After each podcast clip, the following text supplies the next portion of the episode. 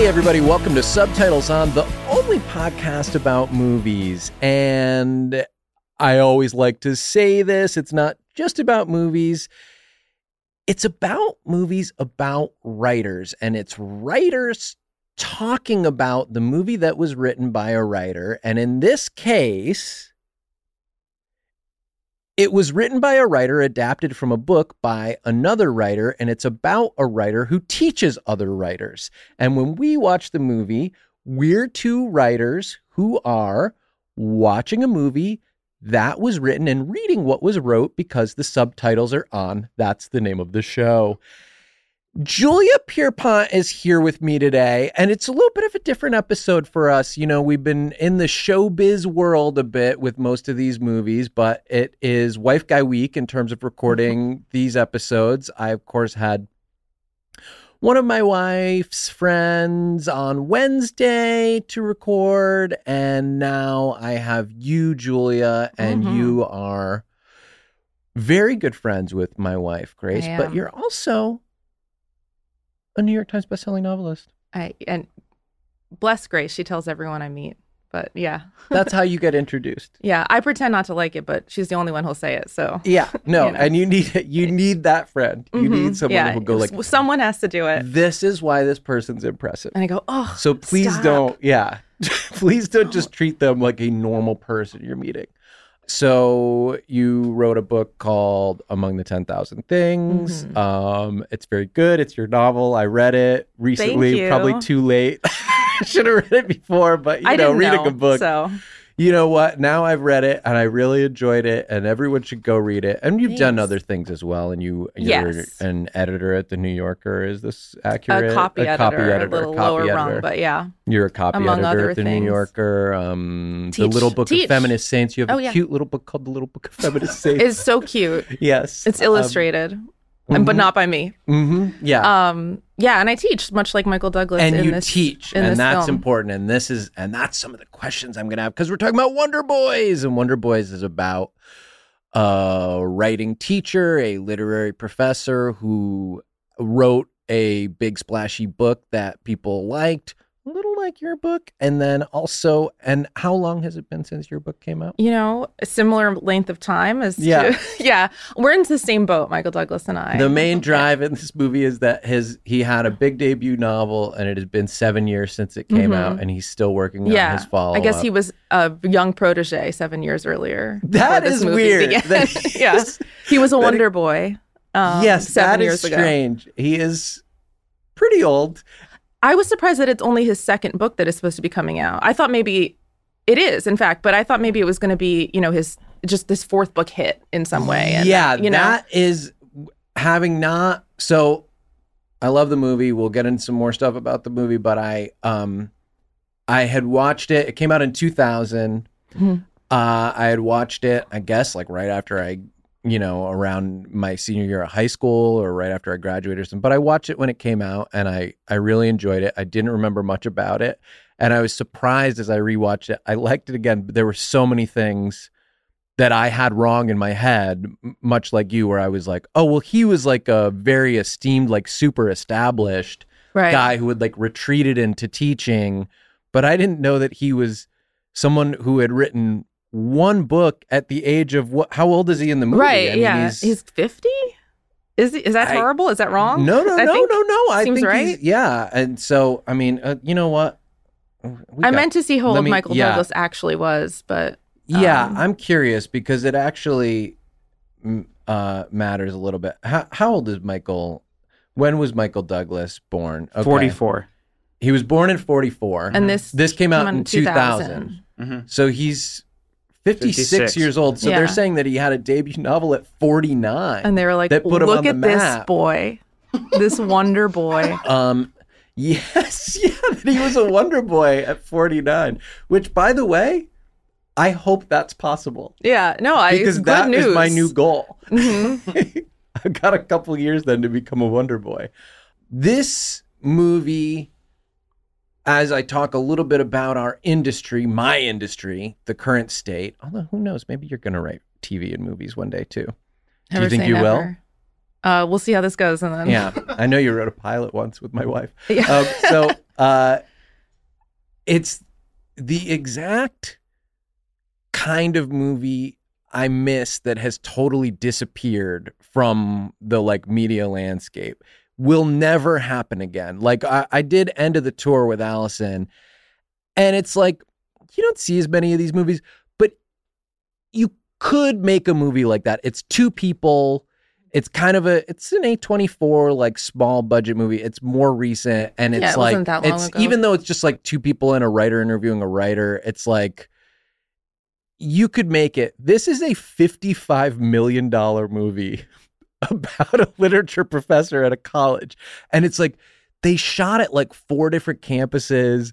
They're like it looks amazing. It's a great cast. It was the cast is uh, really bomb. deep. Yeah. yeah, I it- mean, it was. I mean, financially, it was not a Yeah. success, but I guess it was at the time when DVD sales still like buoyed these things. I But definitely rented it. That's yeah, definitely how I saw it. yeah, I watched it at home. So I, I, I just, I did get sad that I was like, I don't know what the scenarios where we ever see this kind of movie again.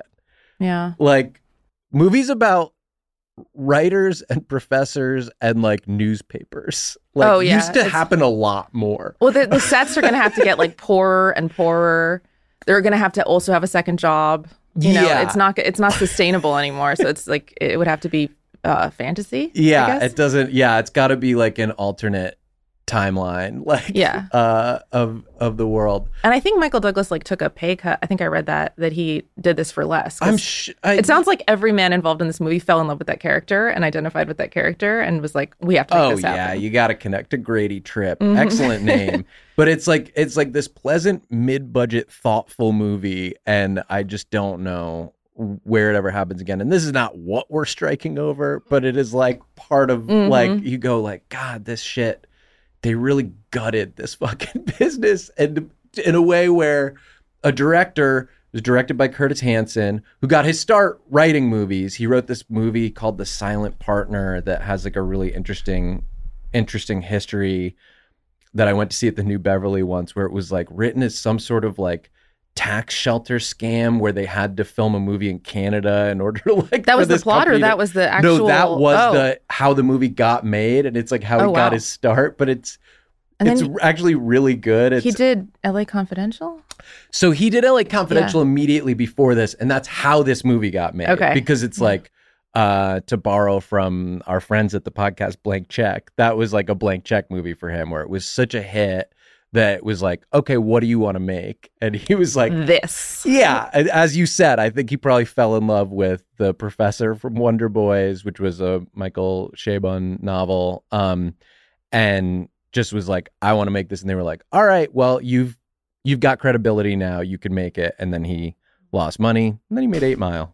Oh yeah, the sister film to to Wonder Boys. Yeah, those two. Yeah. Yeah. Um, I think I think it makes sense too because that he would want to do it.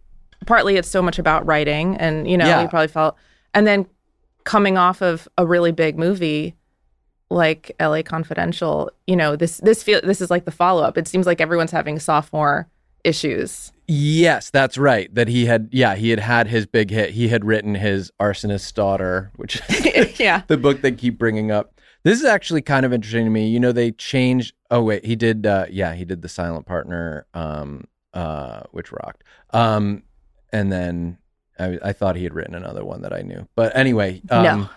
So they changed the name from the novel. And in Chabon's novel, did you read it? So no, but I have I meant to, got a little busy, but I had the I got the ebook and I have checked a few things against the movie Yeah. to see if they changed it. Great. Um I know they did change it, but I don't remember what it was, originally. In the book, it was called The Land Downstairs, Hmm. and they changed it to The Arsonist's Daughter. My first question for you Do you like it better? Oh, God. I guess I would rather write The Land Downstairs, although what is that?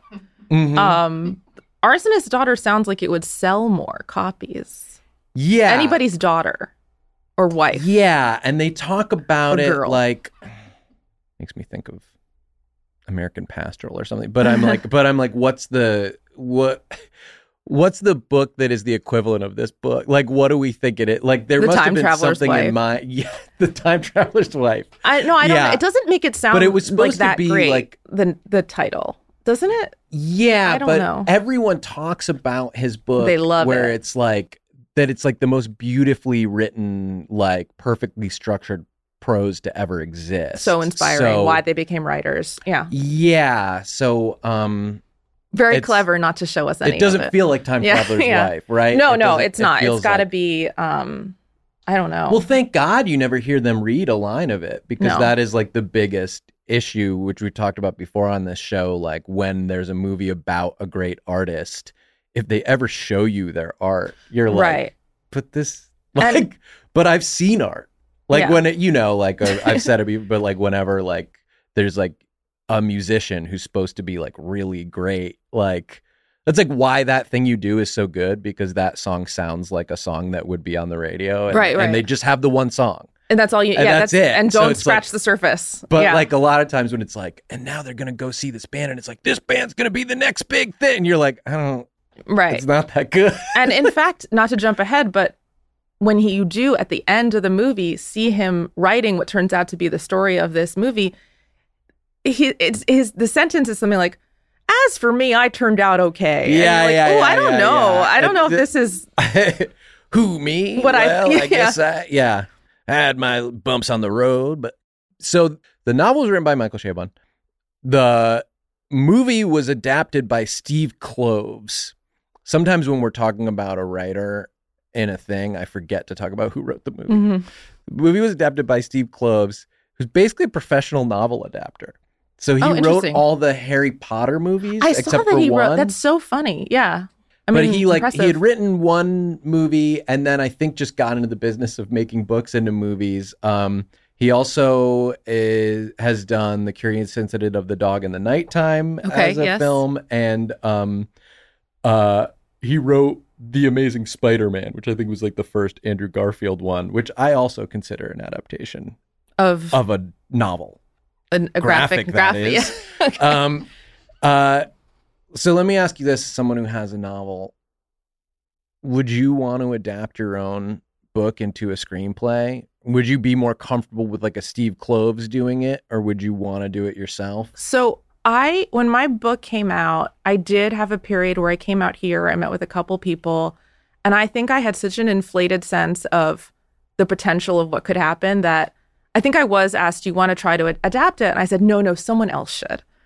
And no one did. so I probably should have, but at the time I thought someone else can bring something new to it. That Well, I, and they you know, have and the specific like.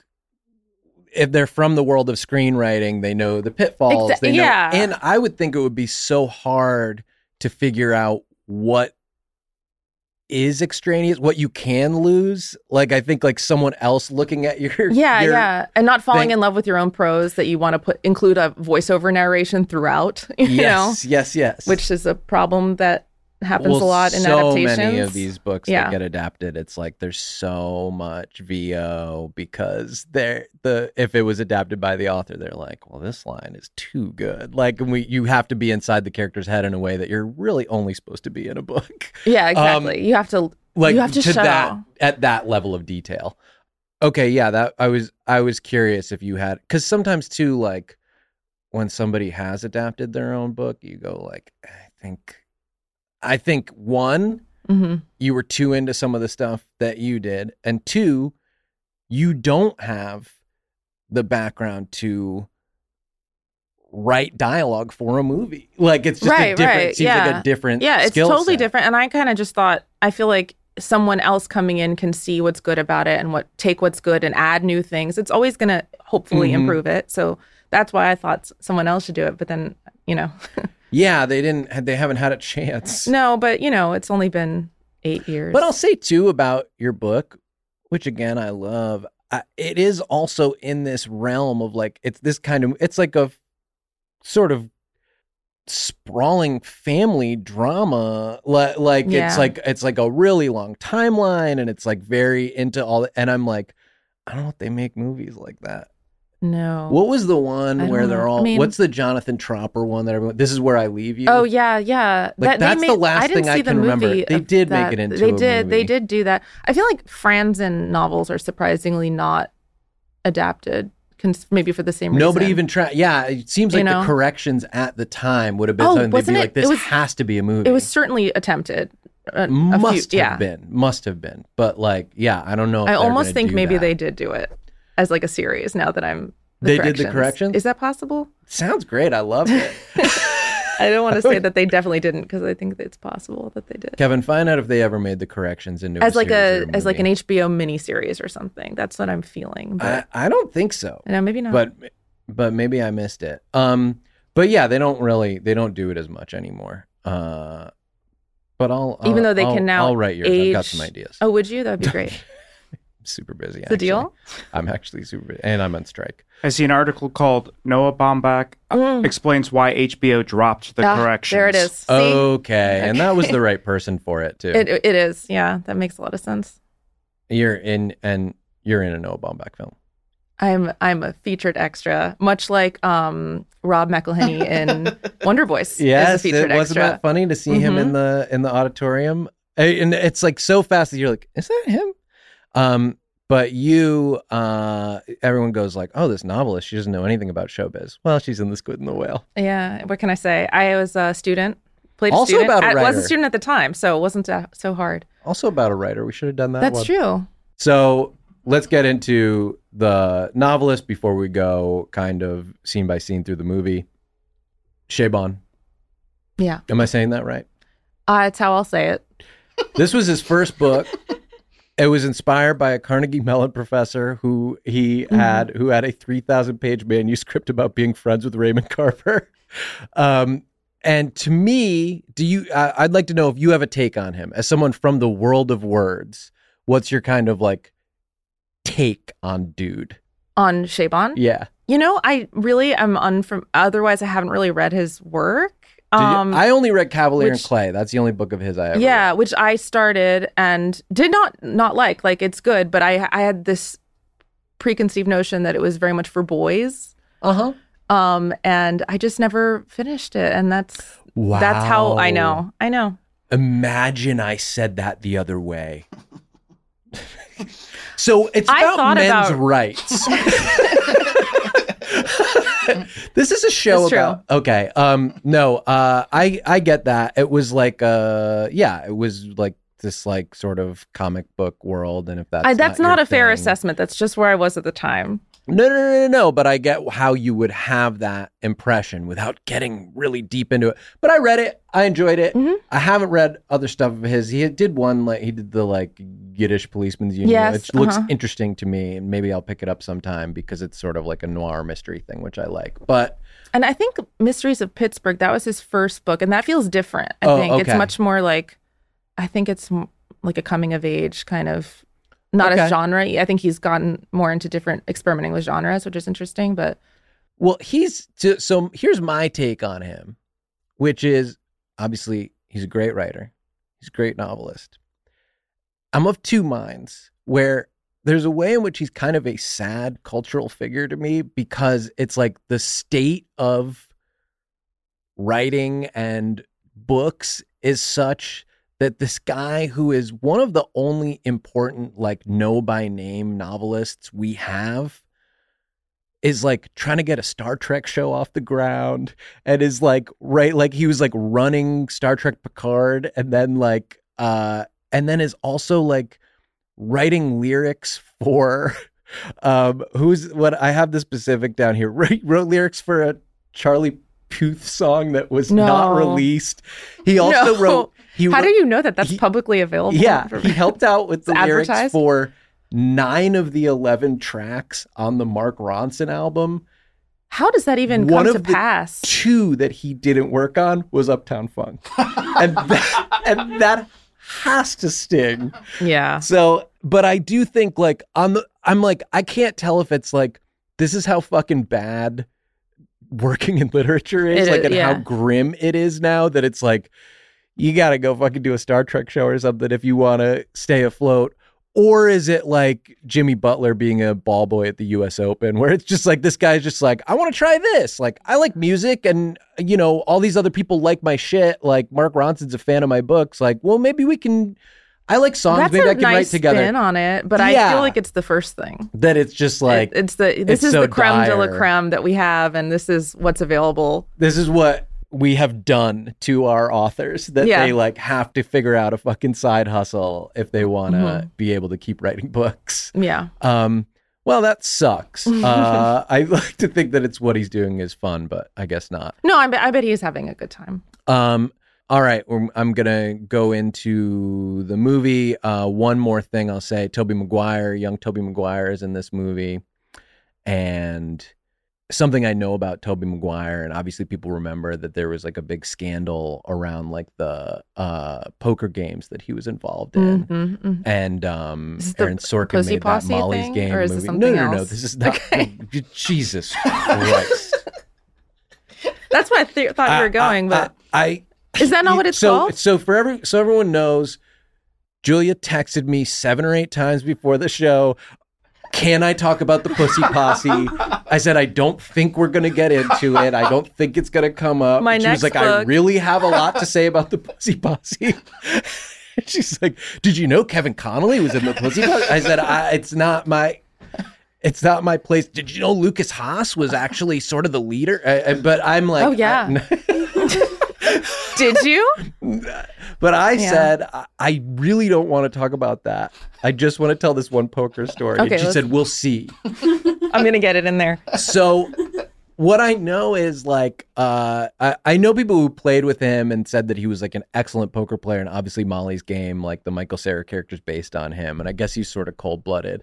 But the other thing, he may have had to pay some fines or something, which was fine. But part of like why he even started to make fewer movies, I believe, is because insanely rich businessmen from around the world like wanted to play poker against Spider-Man. Oh wow. After the fucking Spider-Man movie came out, it was like just like whatever European and like Chinese billionaires were just like, we, you know, we want to play Spider Man in like heads up poker.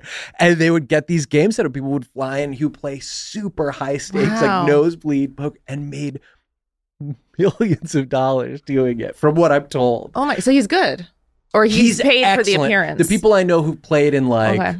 Leo's game and stuff are like, he's the best Wow. player I've I've ever played with. Like he's he's supposed to be really really really good. Um so what I want to say is this underlines the importance of film How? as a great as this is our this used to be our country's most important export to the world.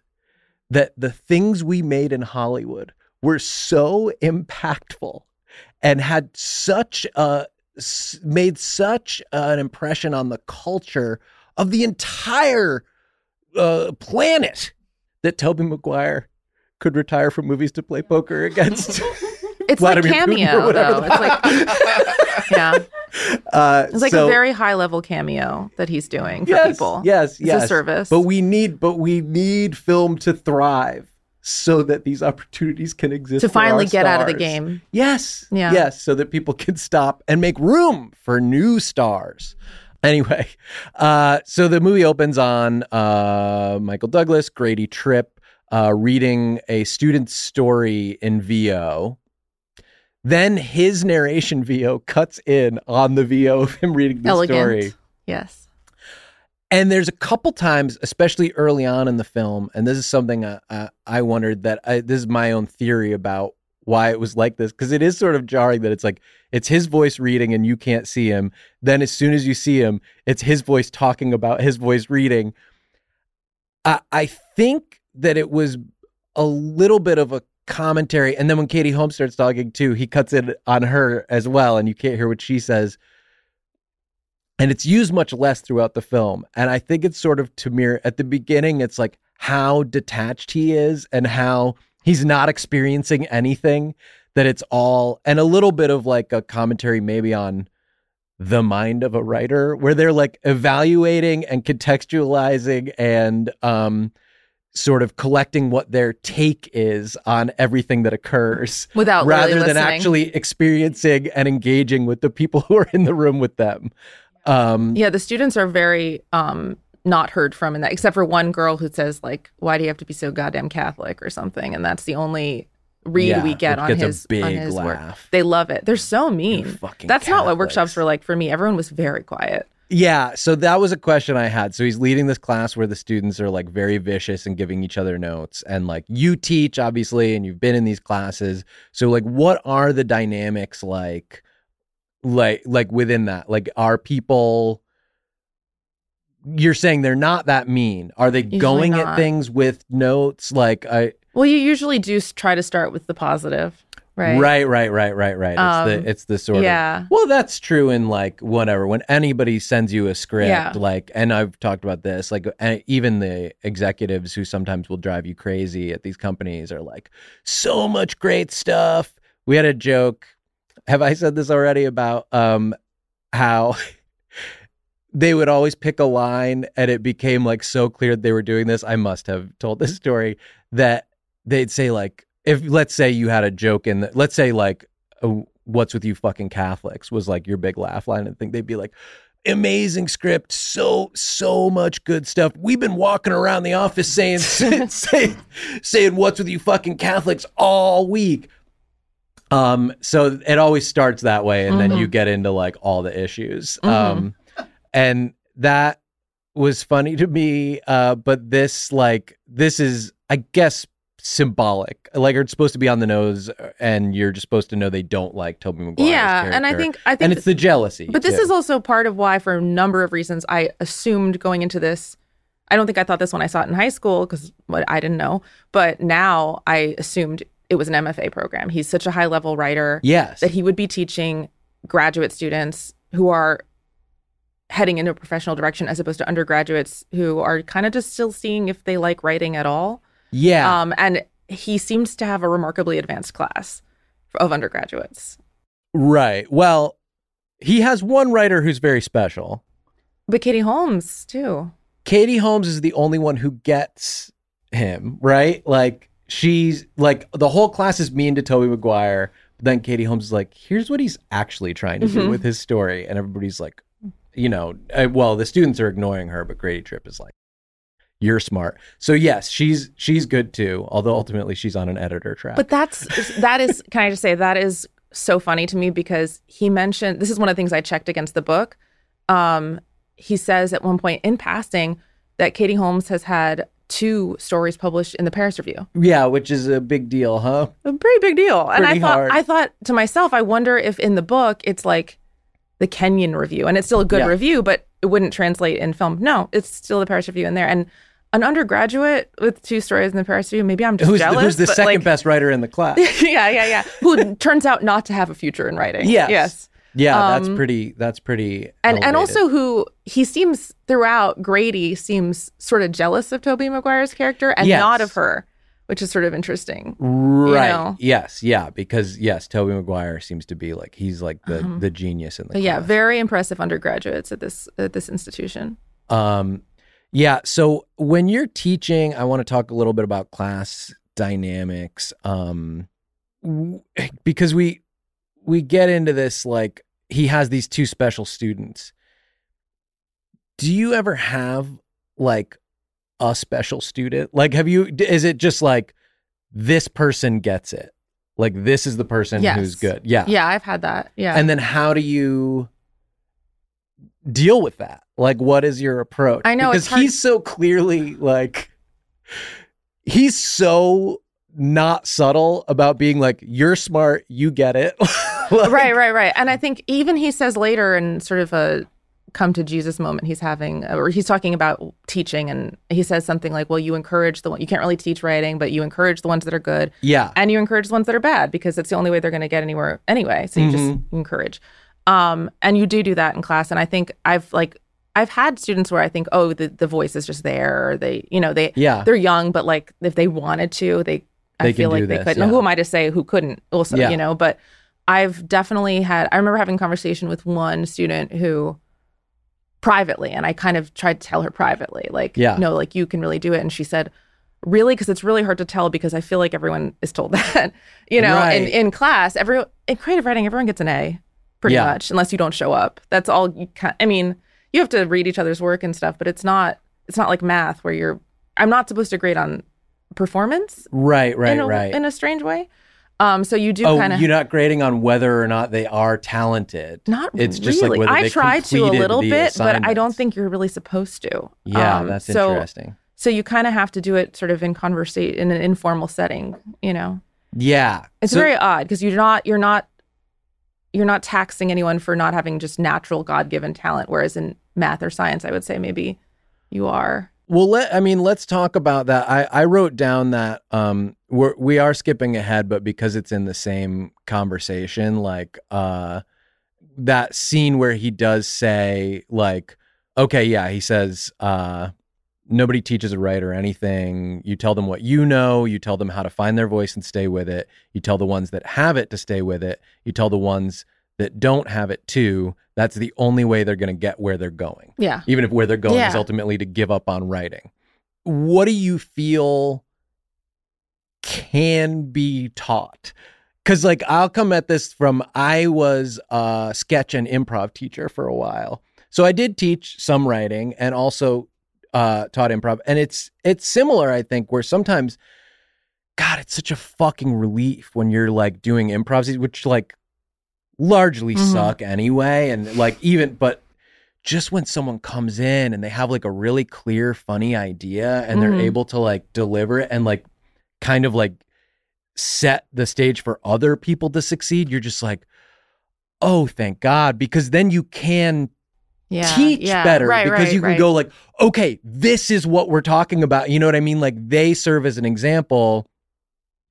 Because there's another thing too where it's like you don't want to especially in that context, you get stuck in this situation uh of going here's what I would have done. like right to make yeah. that funny. They're going like, okay, stop. Like this, you just blew past the moment in the scene where you could have turned it into a functional comedic scene. Here's how I would have done it. Yeah. And like, if People if love they're being doing that, yeah. it, oh well, it just sucks. Like it's like you also have to be then like doing improv and like saying like how you would do a funny scene and hoping they find it. and that's hard funny. to then for them to replicate because it's such an, a particular moment, you know, unless they Yes, see the overarching reason behind it. But it, yeah, but to me, it was like you need an example of like what would be successful, or else you don't you Yeah. don't know the difference. And uh, and I, when a student could do it, it was like great. See what they did. Here's why we like what they did. Here's why that you know. Here's why that worked. Here's how the scene progressed from there, and all the options that you had. And then, um, I will say that in terms of encouraging the people that don't like it, there are sometimes people sometimes the people who are most passionate about it, you're like, you're not going to do this. and at UCB, they, the old uh, kind of way they would teach improv stuff was like, there are no wrong choices. Whatever you do, like that's that's that's valid because it's improv and it's this free Yeah. flowing art form. And the thing that was revolutionary about like what you know, uh, Besser and Walsh and Ian and Amy like kind of I think got into was they did say there are wrong choices. There are Yeah. things like if there's and I've heard Besser say like if there are no wrong choices, how can I possibly improve? Like and I think it must be similar in writing where it's just like you're you know, you're writing, it's your voice, it's how you see it, but it's like no, there has to be some kind of like this is better, like Mhm. this is how you find a structure. And so I think that was like a cool revolutionary idea. And I think that they were able to kind of find some ways uh, to get people to do scenes that did work and didn't just feel like so loose and so random that there was nothing to it. right. But at a certain point, Mm. you have to be funny. Yeah. and I don't know. You can teach people how to like do something that is structured more like a comedic Mhm, scene, mhm. but I don't think you can teach someone Yeah. to be funny. Yeah, that's fair. I think that's true for writing too. I mean, with writing, you have the advantage of I can show them this is a, a story and say, look at what they did here, look at these lines, read really closely. That's something we did in grad school that Uh huh. for a time in grad school I thought I'll never write again because I always had all these ideas in my head about you you suddenly become aware of what the writer is doing and how much they're doing when it's going well. Yeah. Um, which ultimately you forget when you're actually writing or you don't actively think about, but you know it in the back of your head, Mm-hmm. hopefully. So we have that to to use and to show. And then I think the other thing that I try to do is just say like make them really aware of everything being a choice that they're do- making. Like right. the just you started writing what point of view was that that was a choice you start you know everything because i think that's a big part of a big thing for like young writers is sort of missing on missing out on that they've already made like seven choices on the first sentence that they didn't even really realize they've made and like Yeah. are those the right choices so that but yeah you can't the thing about fiction that's great usually is um i think in in my in my mfa class we called it like yes moments or Mhm. moments where you want to say like yes in the margins of the page because it's such a true moment or a moment you identify with it's an Mhm. observation that feels real that you thought but never articulated Yeah. and some people are going to have those and some people aren't and that's kind of that yeah. you can't teach. Well, that's true. That Yeah. I mean, and that's true in comedy Yeah, too, right? Where it's like so much. It's like the truth in comedy and like the things that exactly. are relatable. And in improv, especially, the choice thing really resonates with me because they would you, you get a lot of people who are acting students yeah, and have, are right. used to doing scene work, and you have to go when you're doing a scene. Mhm. you go, oh well, the difference between improv and doing a scene in a play or something is that the words have been decided already in the scene, and it's like, well, no, the words have been decided, the setting has been decided, how you know the other character has been decided. Like your, it's like your location, like all of those things are choices that have been made already. And when you step out to do an improv scene. No choices have been made. You have to provide all of that. You have to let people know where you are, how you know each other, how long you've known each other, what you're doing, like how you feel about it. Like all that stuff has to be picked. And you have to figure out what the words are. right and, probably so- they don't make those decisions because there's so many and No, yeah. you know and, so, you kind of try to skirt by without firm choices Yeah, Yeah. and and so and so it sounds like for for writing a novel, obviously it's the same. Where it's like whatever you do, like there's all these choices that have to be in place, and it's. I feel like in comedy, in sketch writing, and in um, sometimes even in they talk about uh, in writing like a, a, a sitcom scene or something like. Oh, there's too much pipe, or there's too much exposition, or whatever. Where it's like when characters are just explaining all this context stuff because it's like the audience needs to know it, Mhm. and when you're not able to like bury it elegantly like ideally you know two people are having an argument and Right. the argument's kind of funny and in the bickering you're starting to get information right it comes it doesn't feel like expository yeah, but sometimes i also do feel like especially in improv and sketch it's like if you just tell me everything i need to know in the first two lines and then the scene's really funny because i know all the stuff i need to know at the end of the scene i'm not going to be like that first line was clumsy yeah that's true Yeah. um, so there is something to like, whatever, just like make the choices. And if you can't find an amazing way to make the choices, still make the choices. yeah right yeah um, so anyway, I was, uh, I was curious about that, like what it is like when you're teaching and like finding a special student. And then obviously there is this whole thing of like his jealousy or like competition a little bit with Tobey Maguire. And I wondered if you ever feel that. Like if you ever had any kind of like whatever, like, oh, this person seeing someone who it's like, God, you're good at this. And you're like Yeah. so young and you already have your thing. right and right you're like right gonna yeah just gonna mean, do it. Does that ever come up for you? I, I do feel like I'm very proud of the students that have like reached out to me about like I got this thing and I'm Mhm. doing this and it, I think I, it's so great and I and I feel good that I encourage them. But Mhm. um, you do think like oh I I wish I knew what I know now and I was your age. yeah. you know, there's that feeling for sure. Um, but they also don't know that yet either, probably. Well, yeah, you and know? it's and there's some stuff where it's like I can't. You're gonna have to make these mistakes.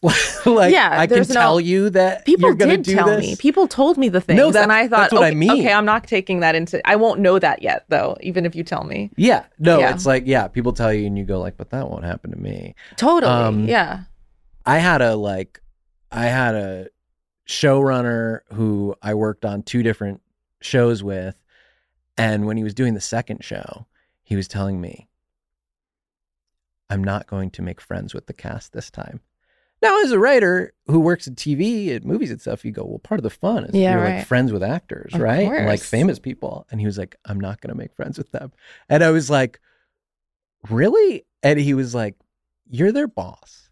Mm. And sometimes you have to like cut a scene that they don't want you to cut or change something or ask them to do something or like, or they get their part gets reduced or they get Yeah. fired or whatever. Like, and it's so hard when you've established this, like, we're all friends, personal relationship. And it's not like you're running a show, it's like you're running a fucking company. Like, these yeah, you have to listen to me ultimately. Yeah. and uh and it's like too awkward and it was so interesting to me and then since i've worked on other shows and i've watched people get really really close to the cast and been like i think you don't want to do this and i've seen it over and over again like it doesn't matter what you tell people like they have to do it totally. and then Oh, yeah. later they will come to you and go you were correct Yeah, that was a mistake.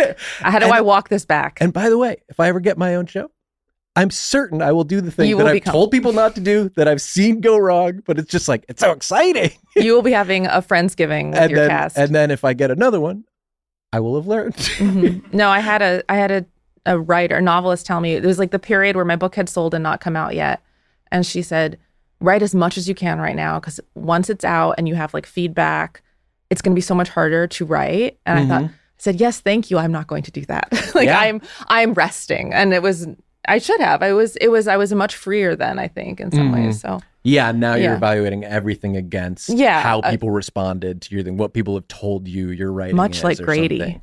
It's it is it is like Grady. Um, and then I think the last question I have about the sort of student dynamic for you is like, have you ever had a particularly difficult student or like someone like because there is in this there's like some animosity between the students and there's like they're noting each other Mhm. and like have you ever dealt with someone who just felt like it was off or they were like very combative with you Yeah, yeah. I, I- not with me, but with each other about Yeah. in workshop, like coming sort of with gloves off, and maybe not. Usually, I don't even agree with their assessment, and then Mhm. just yeah, trying to walk it back live in the moment because you don't want the student who wrote the story to feel um attacked or especially if it's not correct but not attacked and either way. There's a there's a more tactful way to to go about it. But yeah i've definitely um i've definitely seen that. Um and often i feel like it's like how to make this more commercial. I feel like that i've i've seen that in workshop. Yeah yeah like yeah, you're not yeah, leaving yeah. room for a sequel or something insane like that. Right Or- for like a short story. Yeah yeah. Yeah exactly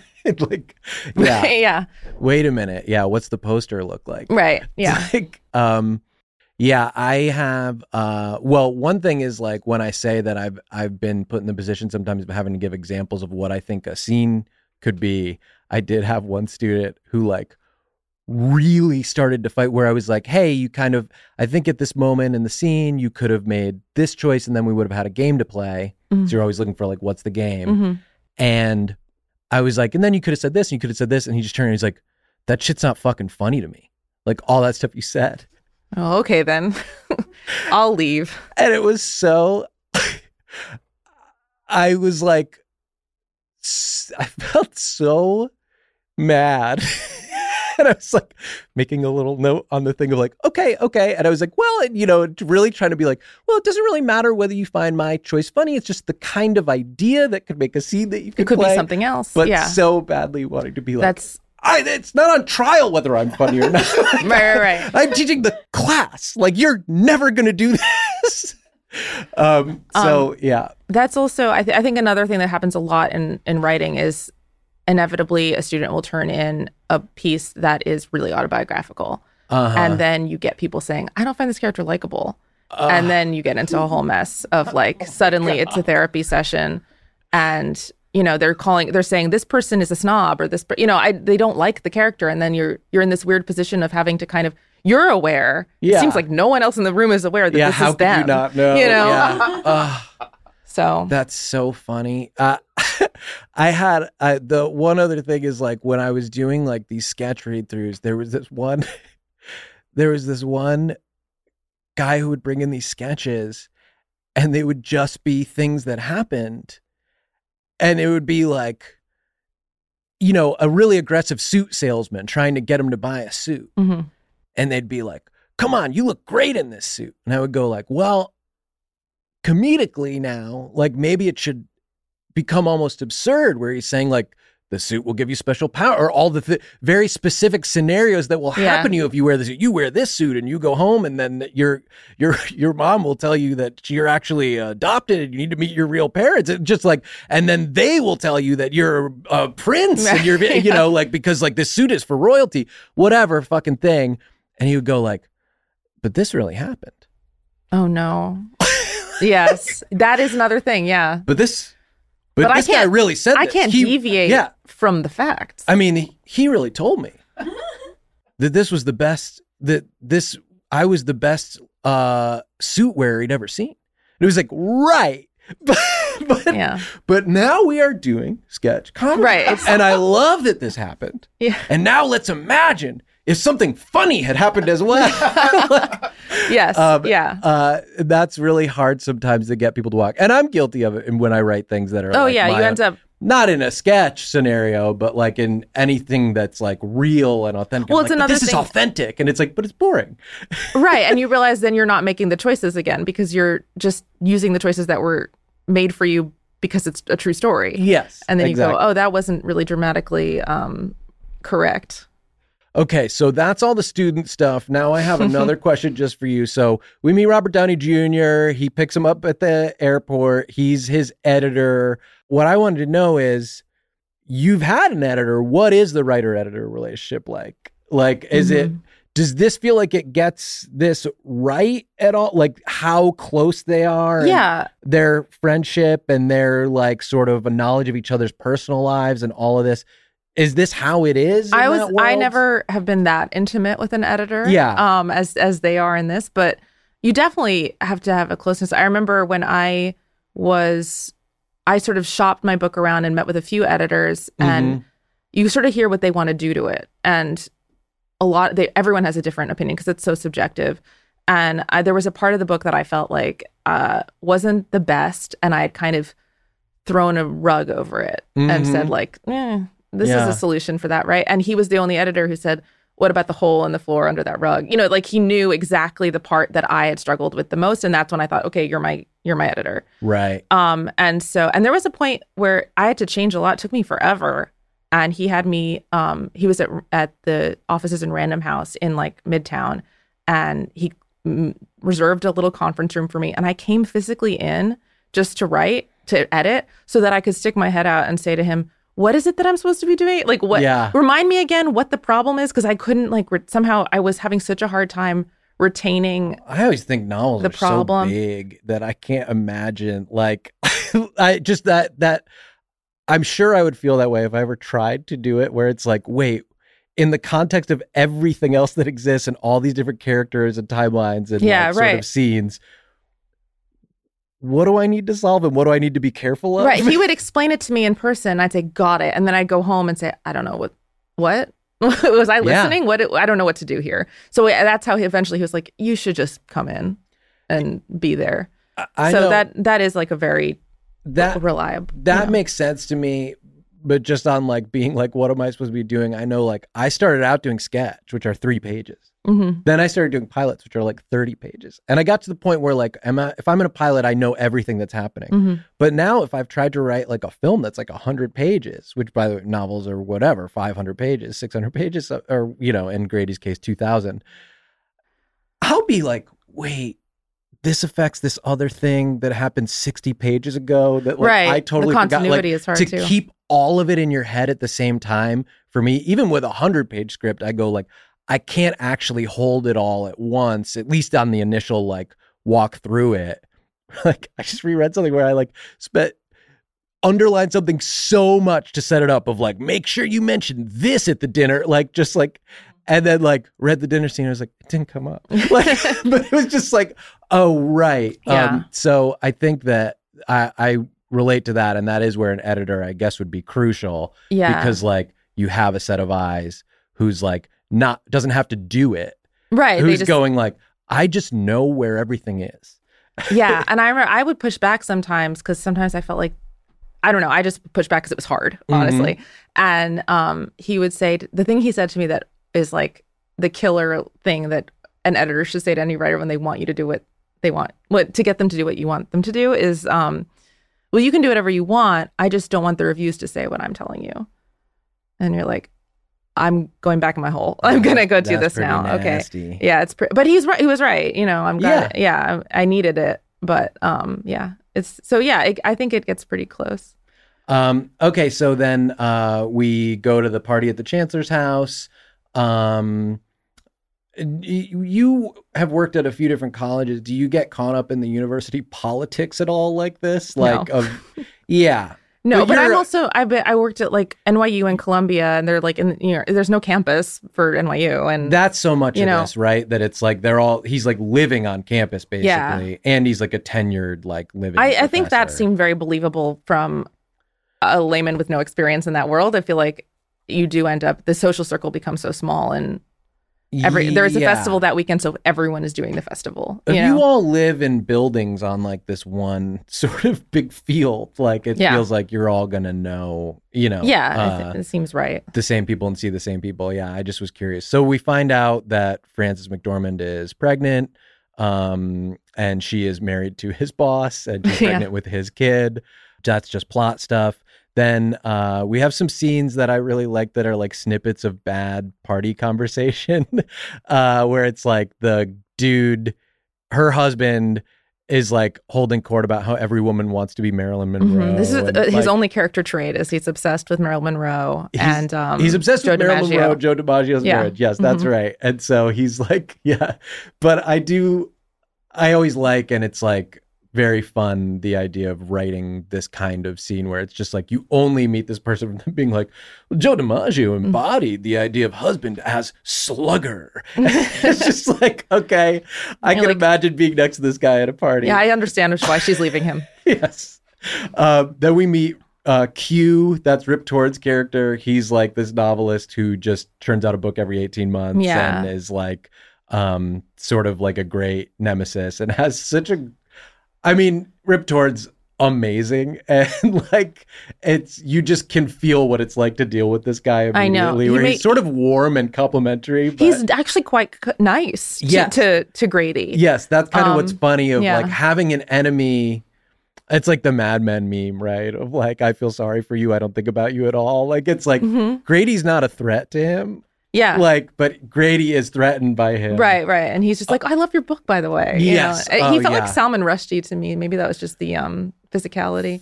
Four or five times somebody says, I'm rereading Arsonist's Daughter. Yeah. it's just like, Oh, so many people are reading it it's again. so. It's Yeah. so brutal in a way of like you haven't done anything else. So we're wh- going when I back. talk to you, I have to talk to you about this other Yes. thing. Um, but yeah, it's really funny. So uh, Michael Douglas escapes the party. He goes out to smoke weed, and someone congratulates him on his uh, his first novel, while someone else says how long it's been. Um, and I wondered if this. You've obviously been to some of these like literature parties, right? I know Mhm. you haven't been in this Mhm. like college world, but yeah. where it's all authors. Is this the feeling like for me at like parties with like a bunch of like whatever UCB or comedy writers people, there's always this like, so what are you working on? hmm And there's this kind of quiet competition or like judgment that's yeah, I think it's probably similar. Um, there's definitely. I think that was one of the reasons I left New York after my Yeah. book came out. Is I was like, I can't go to these things anymore, and always feel like everyone's comparing notes. And you come here and you say you're a writer, and they, then they think it's screenwriting or something. And when you tell them it's a book, they go like, "Oh, great, we don't care about you." So, Oh, it- but it I feel- feel it like feel- that's but it int- feels- for me. I'm like, that's cool. That's interesting. but it, like, it's not like I um, I'm not in competition with them. Here. Yes, that's you know? nice. Um, so there's that.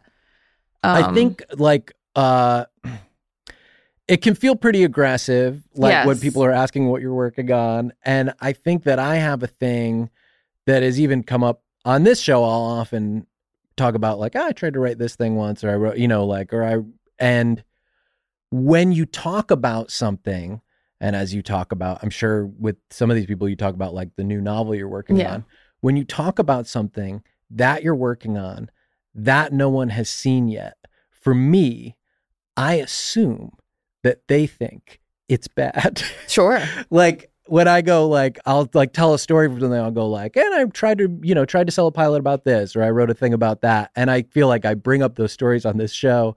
And then in my mind, the listeners go, Well, it must not have been very good because uh I didn't see it. And also Oh, yeah. I do it to people too. like, oh yeah. Where yeah. it's like, well, maybe it didn't sell because you fucking did do a good job. Wonder why. Yeah. yeah.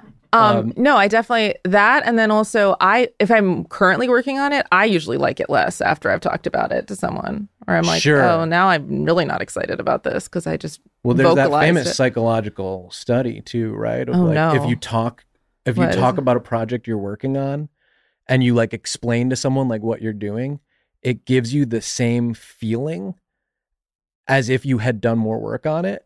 I wish And I'd known so- that years ago. And so you can get trapped in this thing. So I have when I'm like in the middle of something, I will barely talk about it or somebody says I'll be like I'm doing this thing yeah, but I'll never get into any specifics or like what I want to do next or anything because um, I do find it true that the more I talk about something I'm planning on doing or working on, the less work I get done. Mhm. But if I haven't done anything, then I need to get it finished Yeah. so that I can show it to someone so I can talk about it. right, right, right. That's a really. I did not know that that was scientifically proven. Um, Yeah. I've definitely felt it and never understood why, but then now, I'll, now I'll know. Yes, yeah. Yeah. I think it actually has helped me finish things to be like, I'm not allowed to talk about it until Yeah. I've actually done it. And then I want to talk about things. So I'm like, now this will make me do it. So uh, he finds Tobey Maguire in the snow holding a gun. Uh, um, they have this great exchange where Tobey Maguire talks about going to see an old movie with Katie Holmes, and Grady Tripp goes like, one of the actors goes like, they went crazy, and then Tobey Maguire says like, this other actor went crazy too, and then Grady goes, sounds like a good one. like the movie is good because two of the actors Right, lost yeah. their minds. Um, I just like that idea. Not because of the movie. Yeah, although- it's so like casual. It's like sounds like a good one. Wasn't bad. um, we learned that uh, James Leer, Tobey Maguire's character, another pretty good name, writes incredibly fast. A- an hour. Yeah. Um, and then like we get into this weird, like overly familiar relationship between them, and I wondered. I don't think you are a professor like this. Did you have a professor like this who was like too no awareness? Michael Douglas has no boundaries. Yes. He has a student who lives with him. He's like putting That- James in his car. Like, I can't get over that Katie Holmes lives in his house, and the idea Yeah. that his wife was there too until today. yes. I don't know what that household looked like. Um, um, yeah. but yeah, I think I think it's you know you've teachers are going out drinking with this. I mean, this is I was in grad school though, Yeah. so it is different. No, nothing like this in college. Yeah. In grad school, it's a little bit more accepted, I think. Yeah. I, Although and I- still, I wonder if it's different. I think, and I'm I, I may be totally wrong. If it's specific to to like the literary and also in my experience the theater world, oh yeah, where it's like we're all you know we're creatives, and so it's like more normal to like go over to the home of your professor for some sort of like salon type yeah. like discussion. and there's the step between the like fiction writing world and the theater world, which is the poets. We had poets in our program too, and they were they were the real raucous ones. And I remember I did early on in grad school go out with them one night drinking because I thought like I'll be friends with poets, yeah, you know, and interesting. Cool. um, didn't happen. But um, I remember one of them said to me, "What are you doing with us? You have so many pages to write. Like you have to be home. We can like, you know, we have much less um, actual words to put out." And I thought, "Oh, I better leave." But yeah, I, I think it's very. Um, the lines get really blurred. It's it, drinking Yeah. is like a part of it. We bring wine to workshop. I don't know if that's weird, but Well, this, well, yes, that, I mean, I'm sure it's fine at the level that you're talking about, but there is like something that you said where you were like, there are many reasons that I thought this was not an undergrad program, yes, including the, uh, the abilities and accomplishments of the students, but also like how close he is to the students. And it's all handled like, you like this guy, you root for this guy. Like it feels nice and paternal and sort of like, um, one step removed in a way that's okay here. Yeah. Uh, but it's also a little bit weird. It's definitely a little bit. Yeah, it's a little weird, and he's not okay, so he's Mhm. relying on them in a weird way too. And it, ha- Yeah. yeah. So anyway, uh, then James, we have James's like party trick uh, that happens. He comes into the thing and they make him list all the movie Oh suicides. yeah. Yes. And there's just a line that I love in this where he says he's listing through all these suicides like in alphabetical order and like on this timeline. And then uh, there's one where he says like they died in a car and he goes, supposedly it was an accident, but you know, he was distraught. yeah. um, I think that was what I love. I loved that character, his character in this when I first watched it, and I think that was part. That was it's huge- great. Yeah, you're like this person's a weird genius. Um, do you have any party trick knowledge, or do you have any friends who do who can do stuff like do this? stuff like that. I worked with a guy, and actually Griffin to bring up blank check again is kind of like I'm always impressed when they play the box office game with him at the end of those episodes where they'll like say they they talk about a movie and then they'll talk about the week that it released, like what the Oh, top wow. ten box office movies were, and he's really good at it. But I worked with a guy who you could give him like a date, and he would tell you like what movies were released and how much money they made, like Oh wow. over the past like 30 years. Like it was just like I wonder what what that space that's occupying where you can't what what can't you do because you can do that. You know. um uh, uh, uh in the case of this gentleman what am i thinking was deficient um better not to look at it but um then we get to the Marilyn Monroe jacket. So um, uh, Michael Douglas sneaks Tobey upstairs, shows him that they have this um, jacket that was worn by Marilyn Monroe. Yeah. And of course, through him listing the movie Suicides, we know he has a very passionate interest in old time film yes. And like the stars of those days Mhm. and specifically ones also who died from pill overdoses. Um, so he goes in and gets to see the jacket that Marilyn Monroe wore on the day she married Joe DiMaggio. And it's like in this safe and it's like this sort of like, you know, it's like glowing for him. And then he touches it and you're like, oh, Grady Tripp is cool. Cause he's like kind of risking getting in trouble Yeah. to give this kid this thrill. Yeah. So it made me like him. Um, do you have any memorabilia? Uh no. Like, what would be your uh, item like this? Or do you, have you ever like encountered something like this, like a specific like historical artifact? I'm always surprised when I go to places where they have the the costumes like at the hol- the Academy Museum Uh-huh. and the sizes of people. Everyone's so small. That's interesting. Yeah, he talks about that. He's yeah. like Marilyn Monroe had very small shoulders. Yeah. Um, uh, I um, I don't know that I have one uh, specifically, but I will say that one time I went to a friend's house and he had a pool table that was from the movie The Color of Money. That like I think Paul Newman and Tom Cruise had played pool. On. Oh wow. And That's really like, cool. This is so fucking cool. And also when they did one of those Hollywood item auctions, uh I didn't buy it, but I took a hard look and thought it would be funny to buy um Jack Bauer's gun from 24.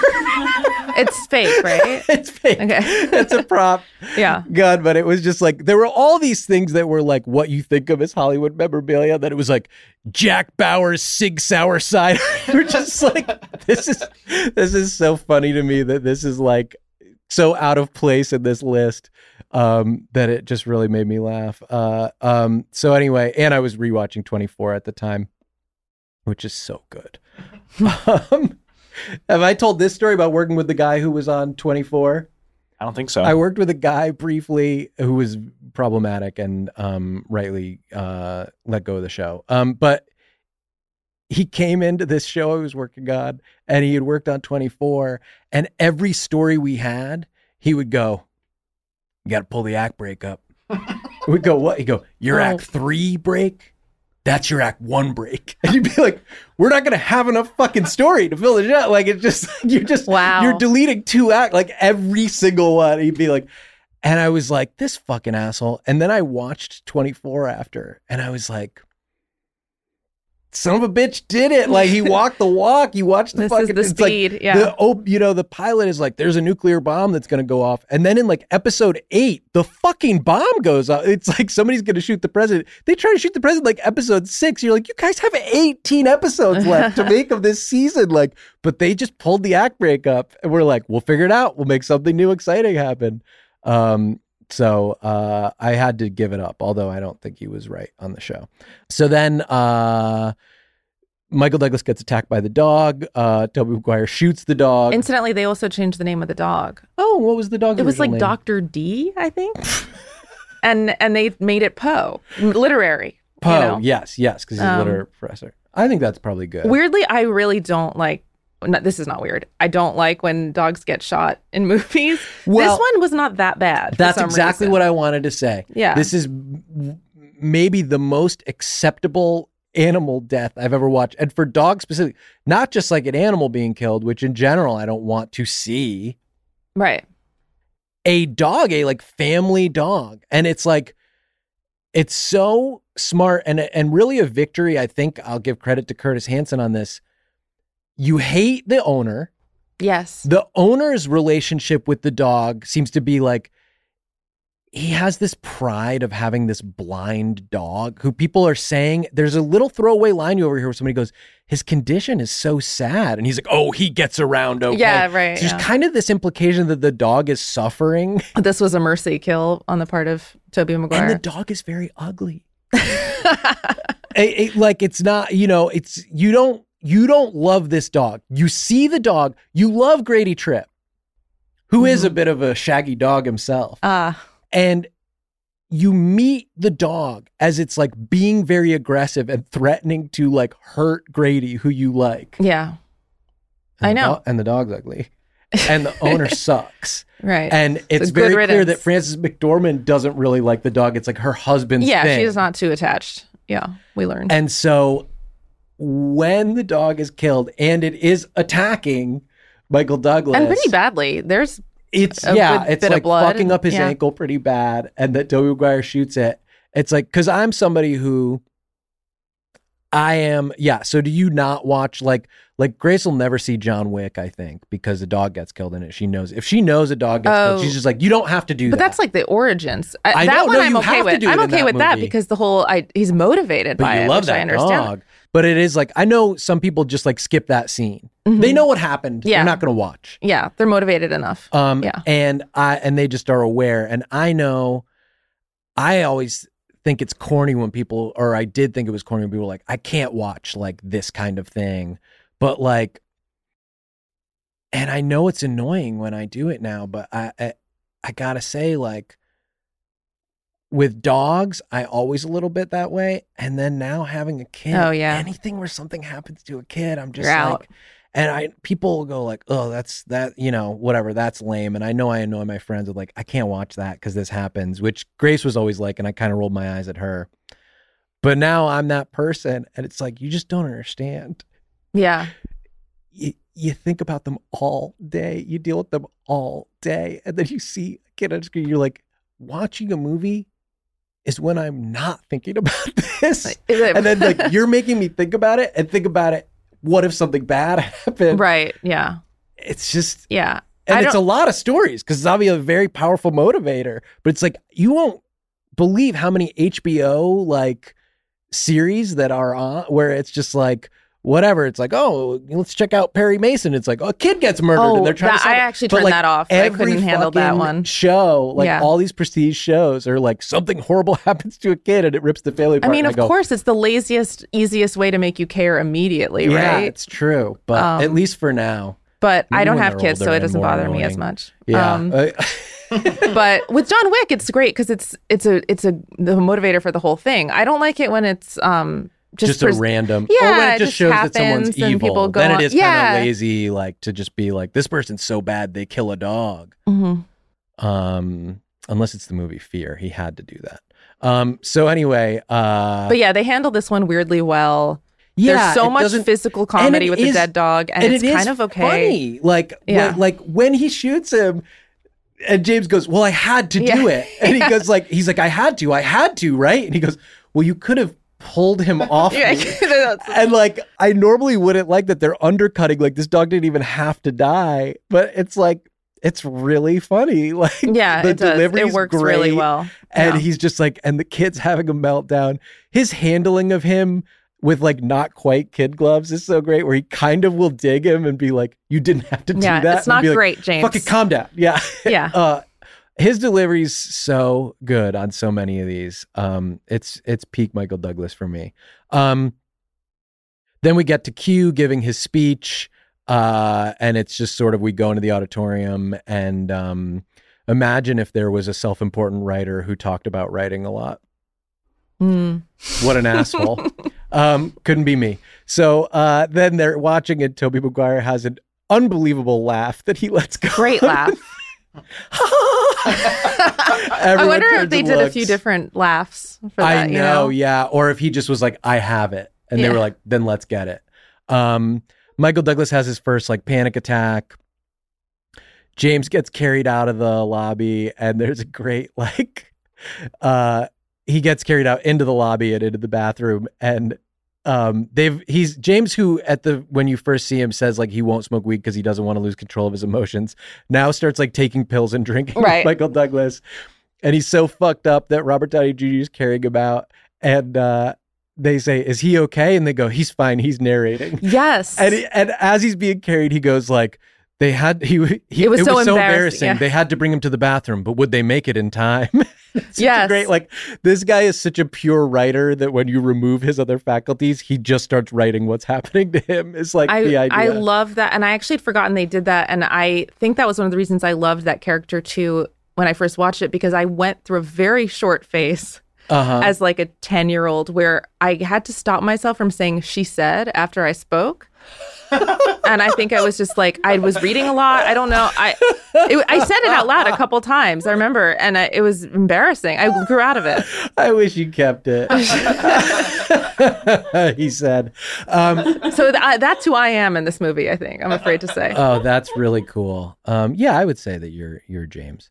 So we find out James has a book. Um, Grady is being protective, but also maybe a little jealous. yeah. Uh, Robert Downey Jr. is like, he has a book. Is he any good? And he goes, not yet. um, so this is sort of like him feeling competitive. There's also this idea that I was curious about of because you said, and I understand, like being proud of some of your students. There's a thing here where it's like Grady has the opportunity to basically get reps for James, like to get him an editor, and I assume like Yeah. a book agent too. Have you ever helped someone do this? I I've tried. Yeah. Um, not with my own agent, but I've like tried to connect them to other agents. That um, I don't think it's happened yet because it's hard. It's hard to do. But I have referred some people here and there. Although I don't advertise that in class, so I should have said it. but No, like, yeah. because you know, otherwise, you know, I I did in one case where I felt like the fit would have been really good. And how did Um, someone help you get yours?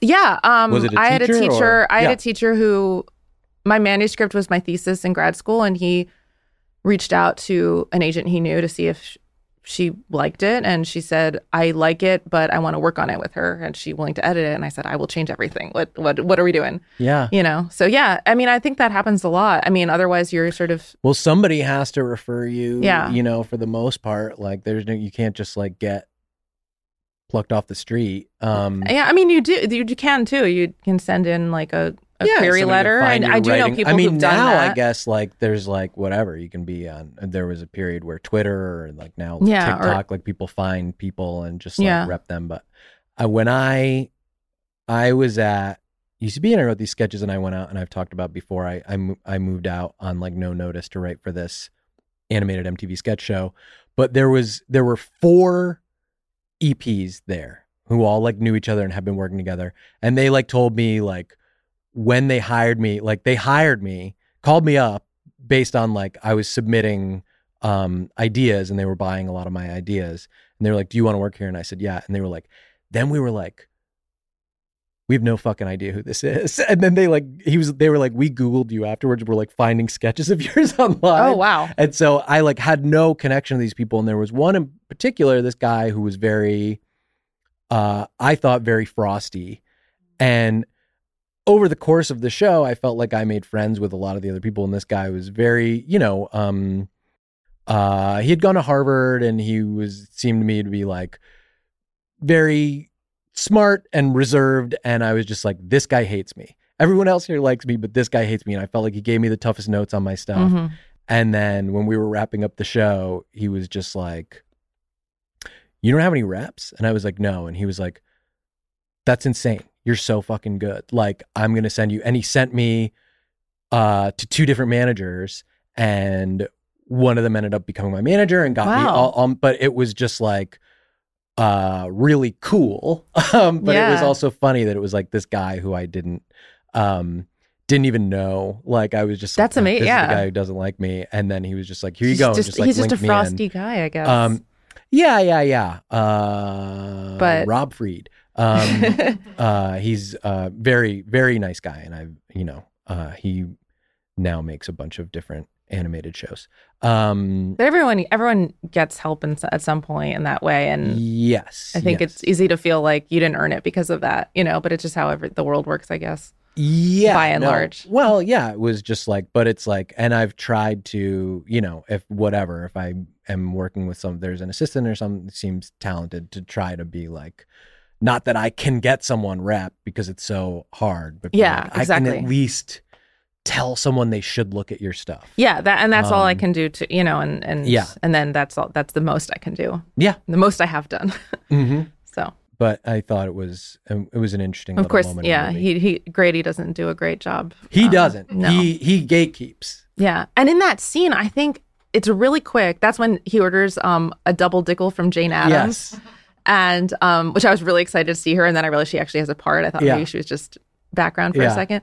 And um, there's a quick shot of Robert Downey Jr. with the now comatose Tobey Maguire, and I think his hands like on him under the table. You can see it just for like a second. yeah his hands like, on oh, this his is thigh. so like yes he is he is um portrayed as basically a sexual predator who Yes. they all like that when he brings Tobey Maguire to the bathroom, Frances McDormand is like, only you would make that mistake of like to Grady of like letting the two of them go alone totally, yeah. into another room and it's like very fucked up. Um I appreciate that representation in publishing, though. of editors being scumbags. Yeah, you're supposed to like this sort of lecherous cad. And it, there are a lot of scenes where you do like him like you because- do, yeah. And I um, kind of feel like he's a good editor.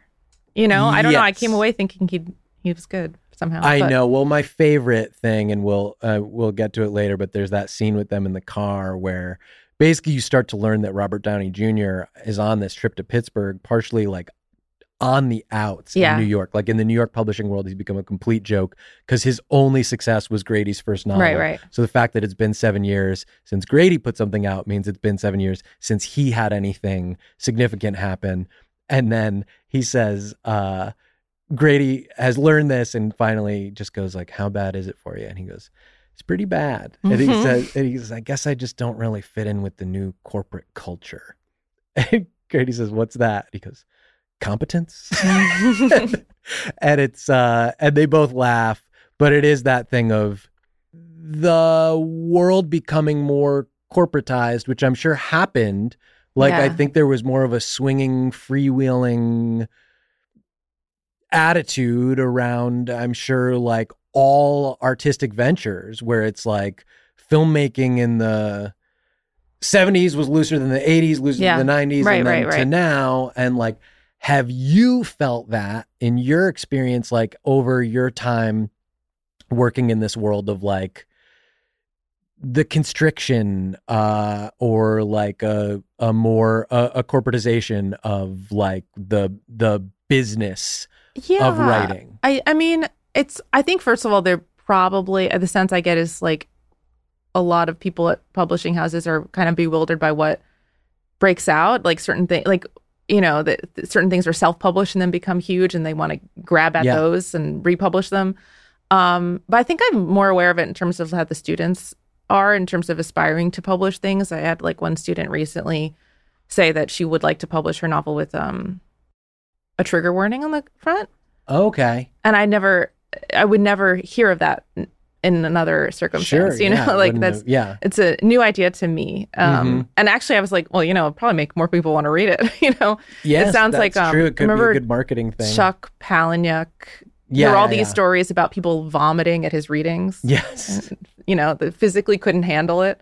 Yeah. Um, things like that. And now, and now we're worried about um, triggering someone with. Well, that's a great so- example. That was like the peak of the like shock value, whatever. And he was like this like hyper like masculine um Yeah. sort of I thing. think like he's sick with my words. yeah, I'm so I'm so fucked up. uh, you- polite invitation inside my head. Warning: you might not like what's in there. uh, I, I think about some pretty crazy stuff. Welcome. having sex and and and fighting a body getting hurt um so imagine Picture uh, it. Yeah. i mean he's good He i guess he's good uh yeah i just uh, i know like even in my experience like dealing with executive like i feel like people have just become more buttoned up and like Yeah. i do remember going to pitches not that long six or seven years ago where like executives would like joke about like wanting to do cocaine with the actor like just like oh yeah. and it just felt a little more like you could be a party boy uh or girl in the in the scene and that like that is not something you can sort of wear as a badge of honor Yeah, I think that's been cleaned up a Um, little bit and I too think in, this, I in imagine world it's too. similar in this that Robert Downey Jr.'s character is like a relic. of That would be time. hard to maintain. Yeah, now. Um so then you whatever, they're in the bar, uh this game they play of teacher of strangers coming like coming up with backstories for people you see. Uh yeah, I can't with it. that's It pays fun. off. Like it it does, but it's not a fun game to play. Really, I don't it just think. is shown so much in Yeah. movies and TV shows, and like I, sometimes people will do a twist on it, but like whenever it's like, what do you, you go first? Like, what's their story? And they make it up. I go like, I've seen this too much, and I don't. I've never done it. No, I've never done it.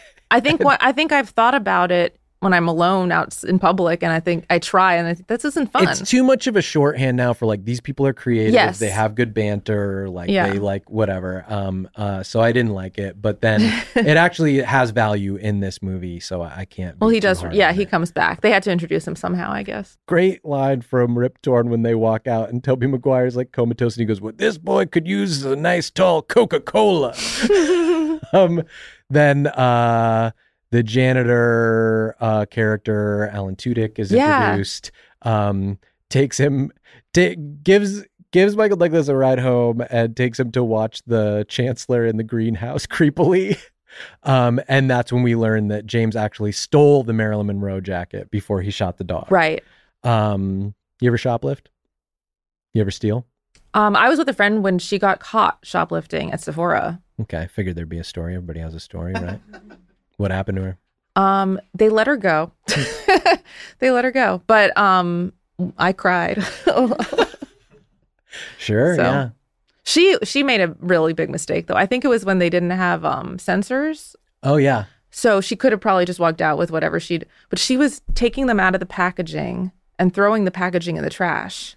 Oh, you can't. and they were they saw the, tr you know, You can't walk around with the. Yeah, so I stole a camera battery once from Circuit did you get caught? I didn't. I, I I was looking at the battery. It was pretty expensive, but I was like, you know, this is when I had like a little camcorder, and I was like Mhm. gonna make my own stuff, which I never did. But I like I needed a better battery, of course. And I'm looking at the battery, and I realized the packaging was a little bit open. And Oh, I no. Pushed it with my thumb, and it just fell into my hand. Ah, free. And I put it in my pocket, and I left, and I was panicking. I was freaking out. And then years later, I went to make amends. And they didn't know how to deal with me. I was like, Did you bring it I back? was like, I No, no, I said not. I stole an eighty-five dollar camera battery from you, and I would like to somehow give the eighty-five dollars back to Circuits. And they were like, ah, we don't have a mechanism to deal with but like ultimately, I went through some like you know customer service manager return center thing and was able to give them the money back. They were like, okay, thanks, but I uh, I had to Goes uh, right in the I pocket. Yeah. make amends. yes, I hope they kept it. I hope Mhm. someone got some benefit from it. I certainly never used. I think the battery didn't fit the camera I had when I got No. home. um. Anyway. Um. So then we have this great reveal that I loved. There's a lot of like mentions uh, throughout where it's like Frances McDormand says like, "Did you tell him about the book, about the editor?" She's like, "Have you told him about the book yet?" And it's like he's been working on the book and he's going, "It's almost done. It's almost done." And it's sort of I thought I felt there was a pretty good misdirect that he hasn't been working on a book. It Oh, sort of yeah. feels like or that he's like When in fact, it's like it kind of feels like maybe you're going to find out that there is no book or he's had writer's block and everyone's talking like they think he has writer's block he has the opposite yeah. And there's a really i thought good like visual gag where he has 261 at the top of a page Yes. and then he adds a one and so it's like he has 2611 pages of his book written he's like the ending is getting further and further away Yeah. for him and he like as you've talked about he can't make choices and he's just like he's been writing it forever so it's not that he has writer's block it's just that he's been writing so much and it's so unwieldy He can't it's like- finish it. Yeah. it's such a terrifying idea. And I thought it was like a good sort of twist on what I expected. Um, that he, he has a book That he had can't end. yeah. Um, I was curious for novels. Do you think about page count? Like, are you aware of that? Is it something Mhm. you deal with? Um, uh, Yeah.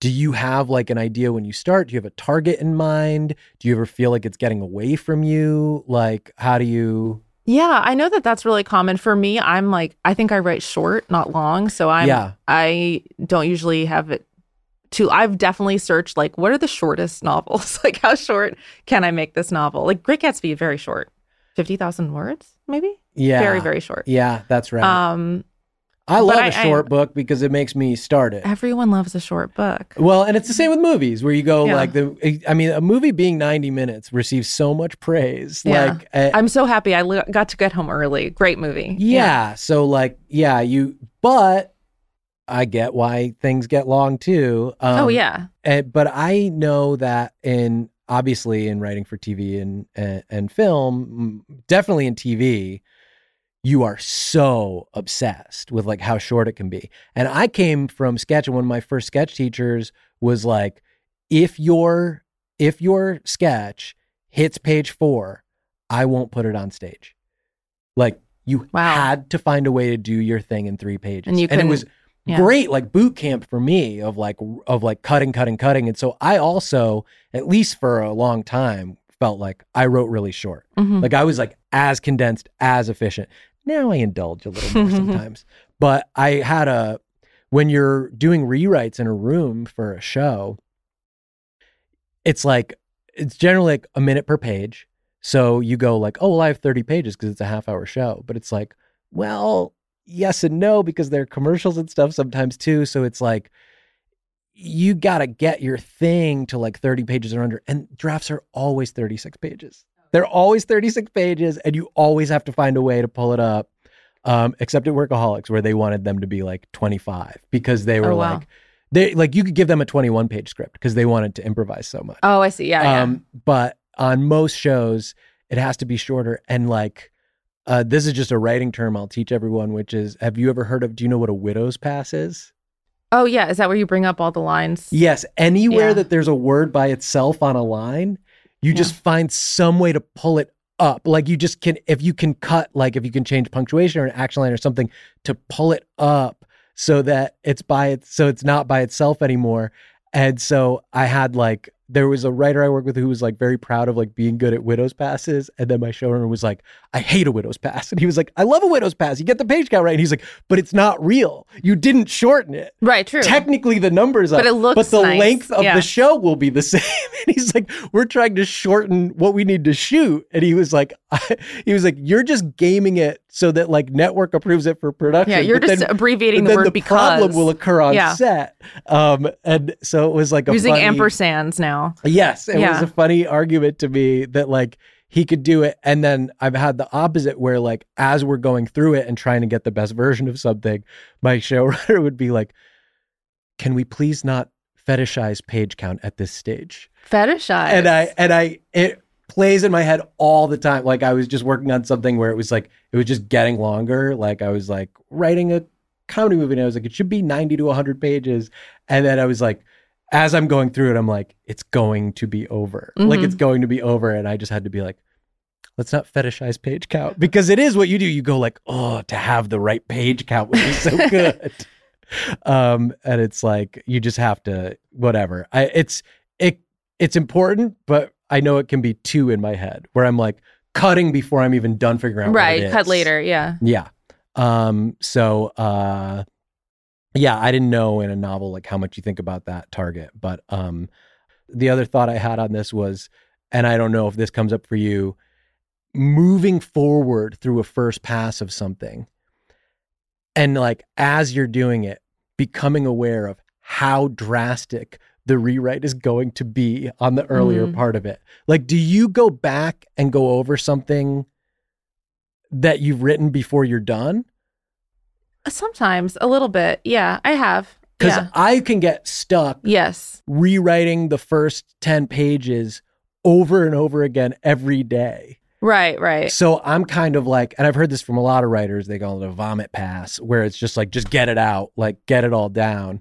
But there is this horrible feeling in your stomach sometimes where you're like writing something and you get to whatever, you're on like page 60 and you're writing a scene and you're realizing, like, okay, I'm figuring out what this is, but what I am doing right now means that the first 30 pages need to be completely thrown out and redone. Mhm. But if I do it right now, I'll never finish because Right. it'll be a loop. yes. But it's just like, oh, I think I. I think I do. I'm not good at a vomit pass. I go back. you go back. Oh, I can't don't- do it. I'm trapped. I don't like. Because then I start looking at everything. Then it's Oh, like, yeah. I'm like tweaking wording, and then I'll live in it for days. Oh yeah, no, it's not. I don't recommend it. What I do. I but for a, I guess for a book, it's very different. It's just hard knowing that you're no longer like in the same world once you've changed it. yes, yeah. Oh Um, yeah. You know? Yeah. Um. Well, that was something I was curious about for books. James says, "Did I do anything bad?" After he like comes to, and I just like this line from Michael Dixon goes, "You did shoot the head of the English department's dog and steal his most prized piece of memorabilia." um, they uh, take James to the chancellor's house, but they, you know, can't bring themselves to confess. Um, Michael Douglas can't confess to Frances McDormand, and then there's another line I love here where he says, she says, like, why is James in your car? And he goes, I'm sort of helping him through some issues. And she goes, isn't he lucky? yeah, I know. She's so great. Um, I mean, it's a good line, but she does it. she's well. amazing. Yeah. Uh, also, I think this is at this point, maybe for the rest of the journey, he's in that bathrobe at this point. I think his writing bathrobe. yes, that's right. Yeah. He's, which is a good. This is visual thing. disintegrating before our eyes. Then uh, James is seemingly a pathological liar. We realize that he starts to tell you things about his backstory that Michael Oh, yeah. Douglas isn't realizing uh, are probably false. But there's they do a good job of kind of indicating to the audience because uh, Grady Tripp is eyes on the road driving, and you kind of see on Tobey Maguire's face that he's like making the decision to come up with another fiction and Mhm. another fiction about like what his um family and living situation. He says he's been living in the bus station. Yeah. And like whatever. He has to like fight someone for like Curtis will steal my spot or whatever. Right, and, right, like, yeah. The cheese sandwiches that he eats. And you're like, I think this is fake. But what really struck me in this, there's a John Lennon song playing in the car. And I wonder how much that cost. Yeah. The music is very good. Bob but there's Dylan, two big sequences. Bob Dylan, Yeah. Neil Young, and John Lennon. And it's correct. This is what Grady Tripp listens Yes. to in the car. Side note, call it a smart thought if you want.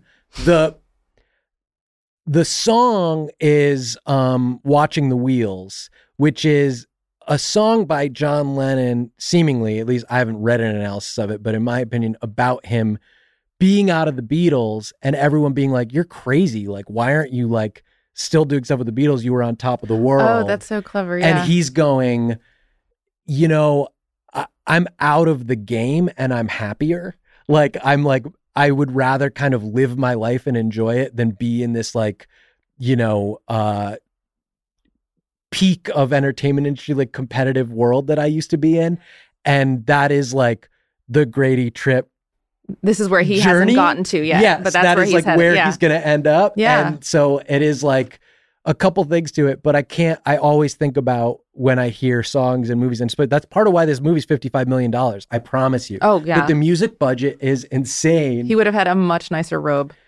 you would when you would write something for like a show and you would go like and they're listening to like Yeah. and you'd be like he pulls up in the car and easy lover by phil collins is playing and they'd be like okay we can get you a b-side of a limp bizkit song like they, they would just go like here's a list of 100 songs that we can get for $40000 the song that you want is going to cost us Oh $800000 and you'd go like okay uh it is really impressive. They didn't just do someone who sounds like Bob Dylan no, or something. they like, you know, and it's like not, you know, it's just play. It's just like yeah, ambient, like it's like yeah. That playing one in the is car. yeah. But um, I did think uh, Curtis Hanson must have really thrown his weight around on this. Like I made LA Confidential. Um, just a production thought. So he goes to uh, his ex-wife's house, who has just left him. His wife left him at the beginning of the movie. Um, uh, we didn't mention, but it's part of the first step in like his life is falling Yeah, apart. she's kind of the this, like, Maris two-day Crane period. of the movie. We never, we do see a picture. She's very pretty. You never see, yeah, you But we never, never see, see her. him interact with her. Um, he goes to her parents' house to like try to find her, gets his ankle wound cleaned by her dad. hmm Um, and then there's a great scene, I think, where, uh, or a script trick where the dad says she never came here. She went to blank's house, and it's the name of a friend of hers. And he has no idea. And he's like, who? And the dad's like, it's like her best friend. She stayed with you for a week. She lived with you. And without ever meeting her, you fully understand their dynamic. Like you know what his marriage was. Yeah, he's which is like fully emotionally absent. he's so checked out. He Yeah. doesn't know her best friend's name, who she went to stay with. Did didn't just not occur to him to go there. He doesn't know her by name. The person who she went to stay with when she left him. Um hmm so uh Oh, I have a I have a smart thought for this scene. I Yeah. think, um, which is that I noticed um, James Tobey Maguire puts on the TV, and it, they're playing um, Dorian Gray, the movie adaptation of Dorian Uh-huh. Gray, and um, it's George Sanders speaking, who he mentioned earlier is one of the suicides, one of the suicides, yeah. who also famously left like a very funny suicide note that said like, "Dear world, I'm I'm leaving because I'm bored."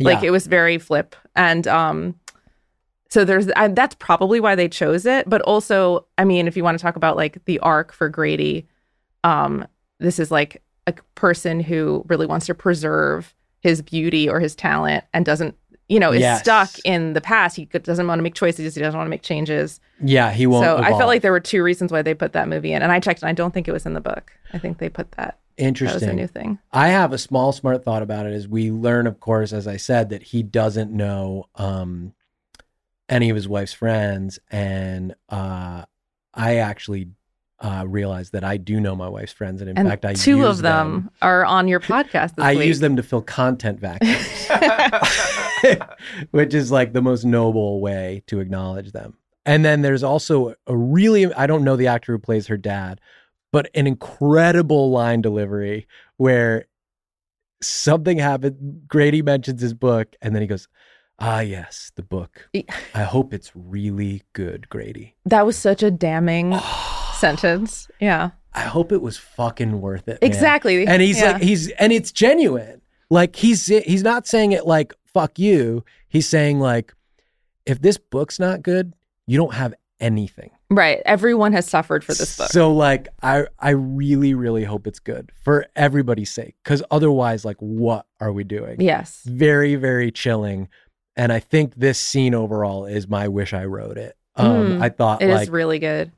yeah, it's sort of like outside, you know, it's, you're not dealing with any of the main characters. It's like the dad of a character who has more impact. So it feels like an extraneous thing, but so much work is done. It holds Yeah. so much weight and it's like a really like pleasant, enjoyable kind of Yeah. Their unique scene. backstory feels really built in. Um, yeah, I, I I loved it. Uh, then um, he basically tells James to stop acting like a freak, uh, and they um, and James says like I'm a freak. That's why all the kids in the workshop hate me. And Michael Douglas says they hate you because you're ten times the writer that they'll ever be. Uh, and I just had the thought of like, is there anything better than a genuine compliment from a really grumpy guy. No, I mean that that sounds like the guy who got you, who helped you get representation. You know? Yeah, somebody withholding. I'm a Yeah. sucker for this, and I may be guilty of being this. Uh, like somebody who's like so withholding and never shows their cards with any kind of warmth or like compliment. And when they give you one thing, there's this really, really tough teacher at UCB who I thought hated me. And there was like a scene that we did where like I had the blow to the scene. I had like a button, and he was like, okay that scene was a mess. Like talking to the other people, like you weren't doing your job. And I had walked in off the back line. He's like, basically what happened here was Sean Clement stepped off the back line and wrote a very funny joke on his feet in the moment that saved your scene and made it work. And if you're up there with me, you're going to be stuck there for a lot longer because I can't write a joke like that in the moment. And so, like, you're going to be fucked. And it was like, and this guy had been so hard, had said really mean things about my scene work and other. And so I was just like, it means more than I hell, it was so meaningful to me. Yeah. And so I love this moment where he's heard him basically say that he's not ready because he didn't think he could hear him. And uh and it was really just protecting himself. And so now he like gets this good compliment and it's like very um very powerful. And I, I felt good for James. And then he has another speech um, after this where James says, You said I wasn't ready. And he says, What does it matter what I think, what anybody thinks? Most people don't think. And when they do think, it's not about writing. Books, they don't matter. Not anymore. Not to anybody. What do you think about that speech as a book writer? I I get it. I, Yeah. I've I've said it. I yeah. think in in moments. It's funny that it's coming from essentially, I mean, Michael Chabon, who's like one of the only people who I know. Yeah. it feels like they they they would feel like they do matter but as we said he's doing other stuff just kind of sad It's And- funny though that he says that and he's a teacher because I feel like the most evidence I ever ex- experienced that the, these things do matter is when you are around students who are very enthusiastic about Yeah. it and then it makes you like a lot less cynical. sure Um, although then I guess time passes and they don't become writers and then you go back to that first feeling. So yeah well it's interesting having you as a novelist here and i feel like also i should talk to a musician at some point because i feel like as like the film and television industry is in this like uh, moment of tremendous crisis and there are these strikes and it's like that the product that we make has been so thoroughly devalued that um they no longer want to compensate uh, Yeah. people for it because because they destroyed the value of it Um, right. and that that happened already uh or to some extent In these other industries. in these other industries Yeah. and i don't i think with music i was so aware of it but like i don't think i even really thought about it as much with with books where it's like yeah. it just got you know it got gutted Really Um, bad. Yeah. Especially and some of it's the cultural literary. but some of it is like the Yeah. bus- the like conglomerates who run it um he summons james's parents sends him away reads his book uh neil young is playing do i get this soundtrack I think so. it's really good i It wonder is- if it's it is available really- uh shout out the neil young album on the beach. Um uh this song's not on it but i love it. Uh so he comes home to a party. Um katie holmes is reading his unpublished novel. Um she's just like in his room. She's like so thirsty for him. She's trying to sleep with him the whole time. You had said in a more realistic version of this movie they would have I think so. hooked up. I think they the only reason they're they have not hooked up in this movie is so that the audience still feels empathy for Grady, right? That that would be crossing some kind of line that we have for fictional characters. But what's established about the character is they say like he goes, "My wife left me," and they go, "You'll find another one. You always do." Like and it's like he says like I've had other wives, and they go, and they're always young and they're always beautiful. There's an implication here that this She's Katie next in Holmes line. type figure would normally be his next wife, and that we are meeting Right. him at a crossroads. she is literally already living in his house. She's living in his house. She's li- been living with him and his wife.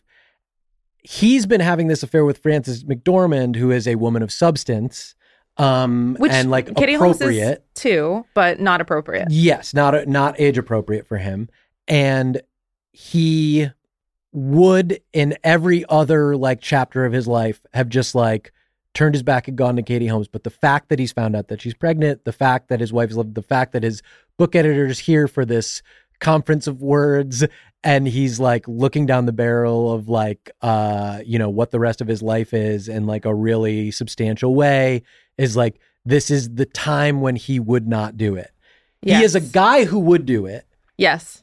But i don't think that it is just to protect the audience. I think it is like actually symbolic of like he's he's experiencing a change. He's experiencing a shift. He is making a choice which he has not been able to do like where it's like in his book he hasn't been making choices. Like he's just been kind of like at, taking all comers um in terms of his ideas and Right. women and everything else and now uh we're going through this other thing Yeah, and I think you're right. I think that is what is happening. He is changing, but I would just also, as like a devil's advocate, say she's also the person who tells him what's wrong with his book, yes which maybe That- is not a turn on Oh, for that's a boner killer.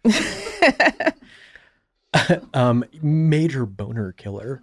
Um, so I mean, that's what you're trying to say, Julia. Let's just say it. In so many words, yeah. Um, so yes, then she does tell him about his book and that he it's so long because she says, you know, you're always saying that writers have to make choices. It feels like you didn't make any choices.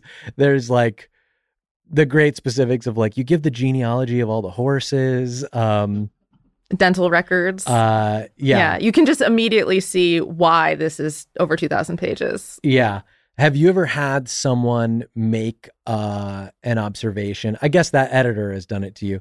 Make when they said like, "What about the hole under the rug?" Yeah. Make an observation about your style or your voice that was like sort of like chilling, just to have an outside person like Yeah. nail something you didn't realize about yeah. yourself. A- And then you do end up trusting them, or I guess he didn't really in, Yeah. in this case um, for her. Well, he does. He, He does, but he's. In he, the- in the moment he reacts badly. But that's so real to me of like that's course. me too. Like in the moment that I get a really accurate note that means like that I have to do a lot of work, I'm like, Oh yeah, no. And then I go home and I sit down and I go, but I'll be like, you idiot. Like you don't even see what's there. Like, hmm and then I go like, that's fucking goddamn it. Yeah, I'm just like I'm so annoyed that I have to do it and that they saw it and I didn't see it. Um there was an intern at UCB when I used to do an improv show every week who I found out did an impression of me doing improv. And then he did Whoa. it once and I saw it and it was like just little mannerisms I had on stage That's that I so did not know. And it was like very sort of chilling to like see like Was it was it announced that that's what he was doing, or yeah he said Yeah. they were like um the, he he was he had been the like intern at the show for a year and seen us every Sunday night and watched our shows and had a little impression of like each of us doing improv but the one of me wow? Was very accurate. Um, and I was like, oh, I didn't know I did that, but that is what I do. Um, which is just a funny thing that she kind of nails him on. Uh, he calls and tells Walter uh, that he's in love with Frances McDormand uh, in the middle of the night. Um, He has the most placid response, basically, Walter. um, But Yes, that's right. Uh, and then like the great, the great, great, great Frances McDormand delivery, where he she says, "Did you call my house last night?" He says, "Yes." She goes, "What did you say?" And he says, "I told him I was in love with you." And he says, "Did he tell you?" And she says, "Yes." And he says, "What did you say?" And she says, "Told him it didn't sound like you." Mm-hmm. Uh, so really good dialogue too, Oh. and really well done. Oh, yeah. maybe that's my wish I wrote it. Oh, that's so good. I said it didn't sound like you. So fucking good. Um, then uh, I wanted to know from your perspective how real the idea is of an editor reading a college kid's book that was just in their bag, which Robert Downey junior Mhm. does, and just going, I'm going to publish this.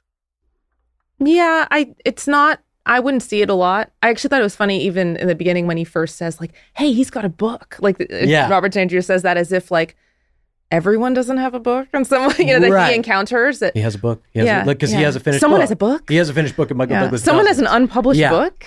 Um, it does not. It seems that happens a lot. They would probably get that a lot. Yeah. Um, and he's an undergraduate, but but I guess because you know He's Downey supposed to be Jr. is so hard Yeah. up too. He's he really want. He's come here hoping for a manuscript. I was just wondering because like it is I've talked about a little bit like it's not really the truth in the industry in my experience anymore like it like it used to be like whatever you watch this documentary overnight that I might talk about on the show at some point, but like, you know, Harvey Weinstein read a script and was like, "You're a director now. You're going to get to direct and make your own movie. Like this script is good." And that like a spec script that just is written and can just like go out there and someone can read it and be like, "Now you're a big deal." And it doesn't really happen anymore Mhm, because of the way they've structured the way things are purchased and developed and all the people who are in place who if you can write a script without them getting their fingerprints on it and shepherding it for you their job shouldn't exist. And so i do feel like it has created more obstacles to anyone ever reading Right, a right. script and That going this is done. Yeah. people read the script and go okay maybe i can help you turn in this into something that is done but that it used to be someone might read it and go this is done and i wondered in the book world if it was more possible still Yeah, I'm sure he'll want to edit it.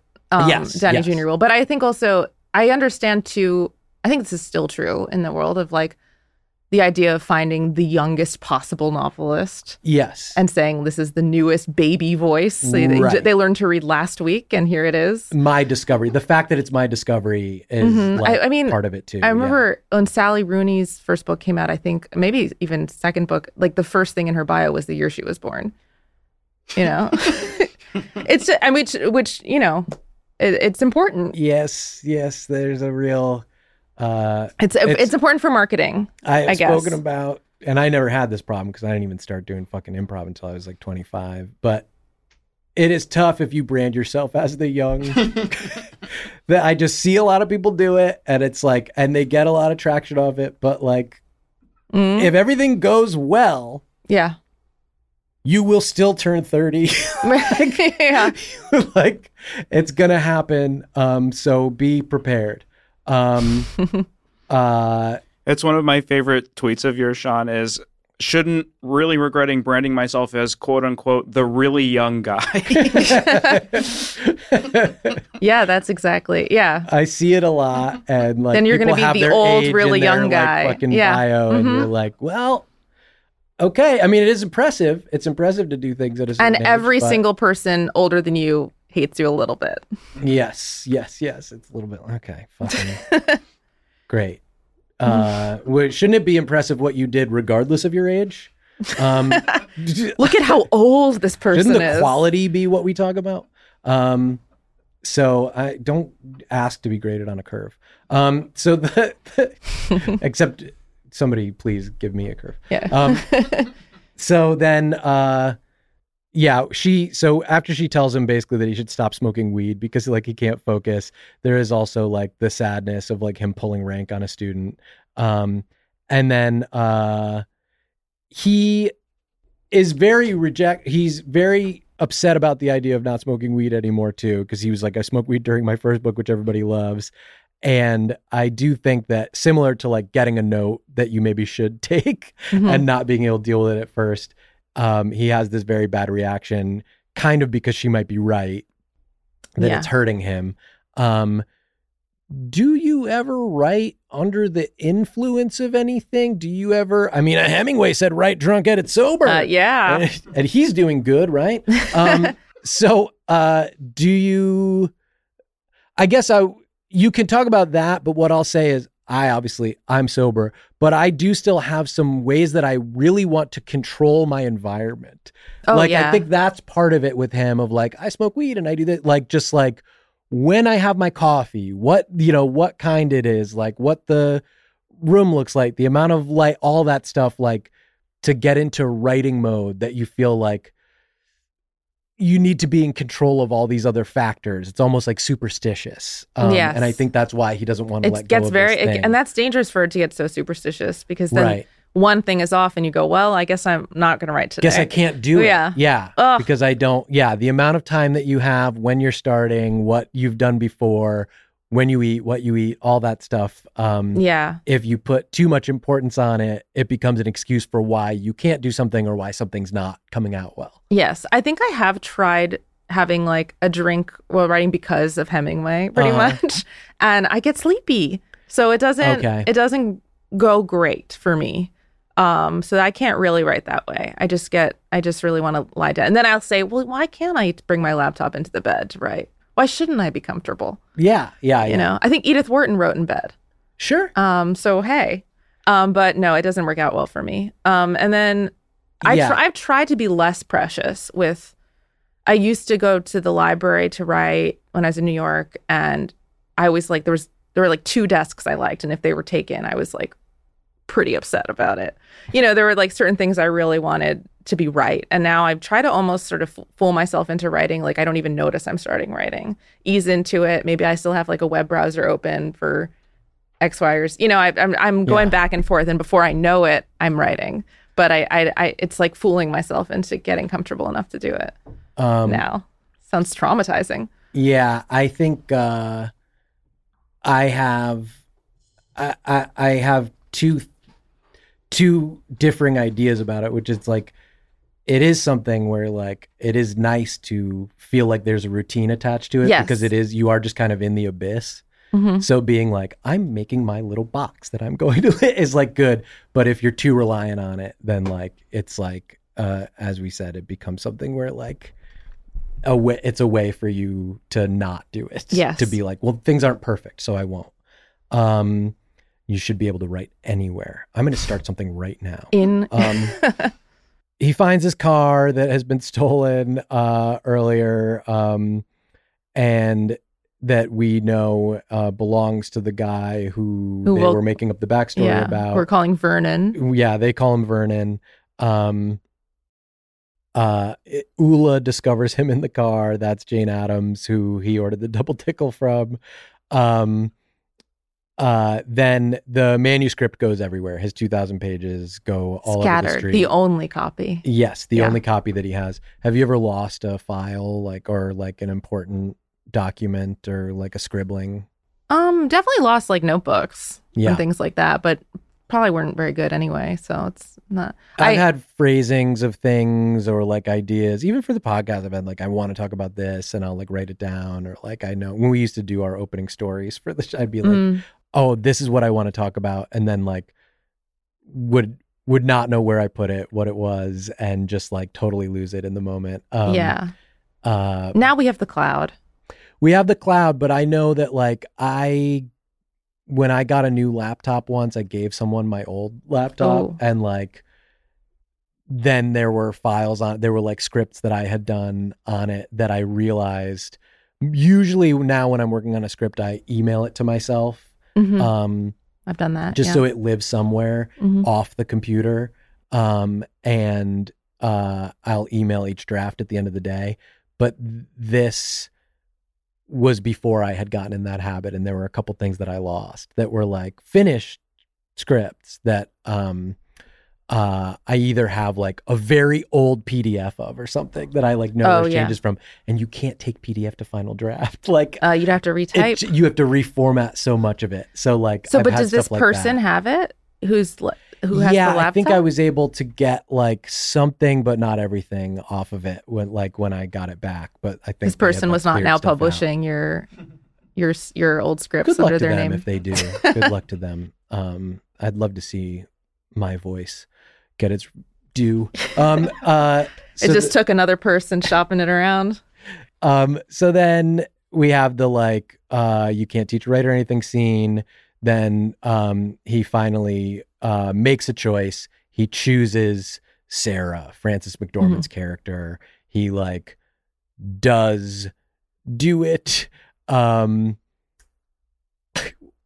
I wrote down the loneliest prawn is a great title. I did that. I wrote that down too, and I saw it. It's so funny. It's somebody's kid's It's a book. children's Yeah, book that was children's- sold during yeah, the weekend. yes, the loneliest yes. prawn. Yeah. um uh so anyway um and then we have uh you know he has that scene with her he goes into the auditorium where we've been talking about whether or not james is going to go to jail for stealing marilyn monroe's jacket and what the consequences will be and everyone is clapping for james when they come in because the dean is announcing or whatever that like um or the head of the english department rather is announcing that James is going to be published because Robert Downey Jr.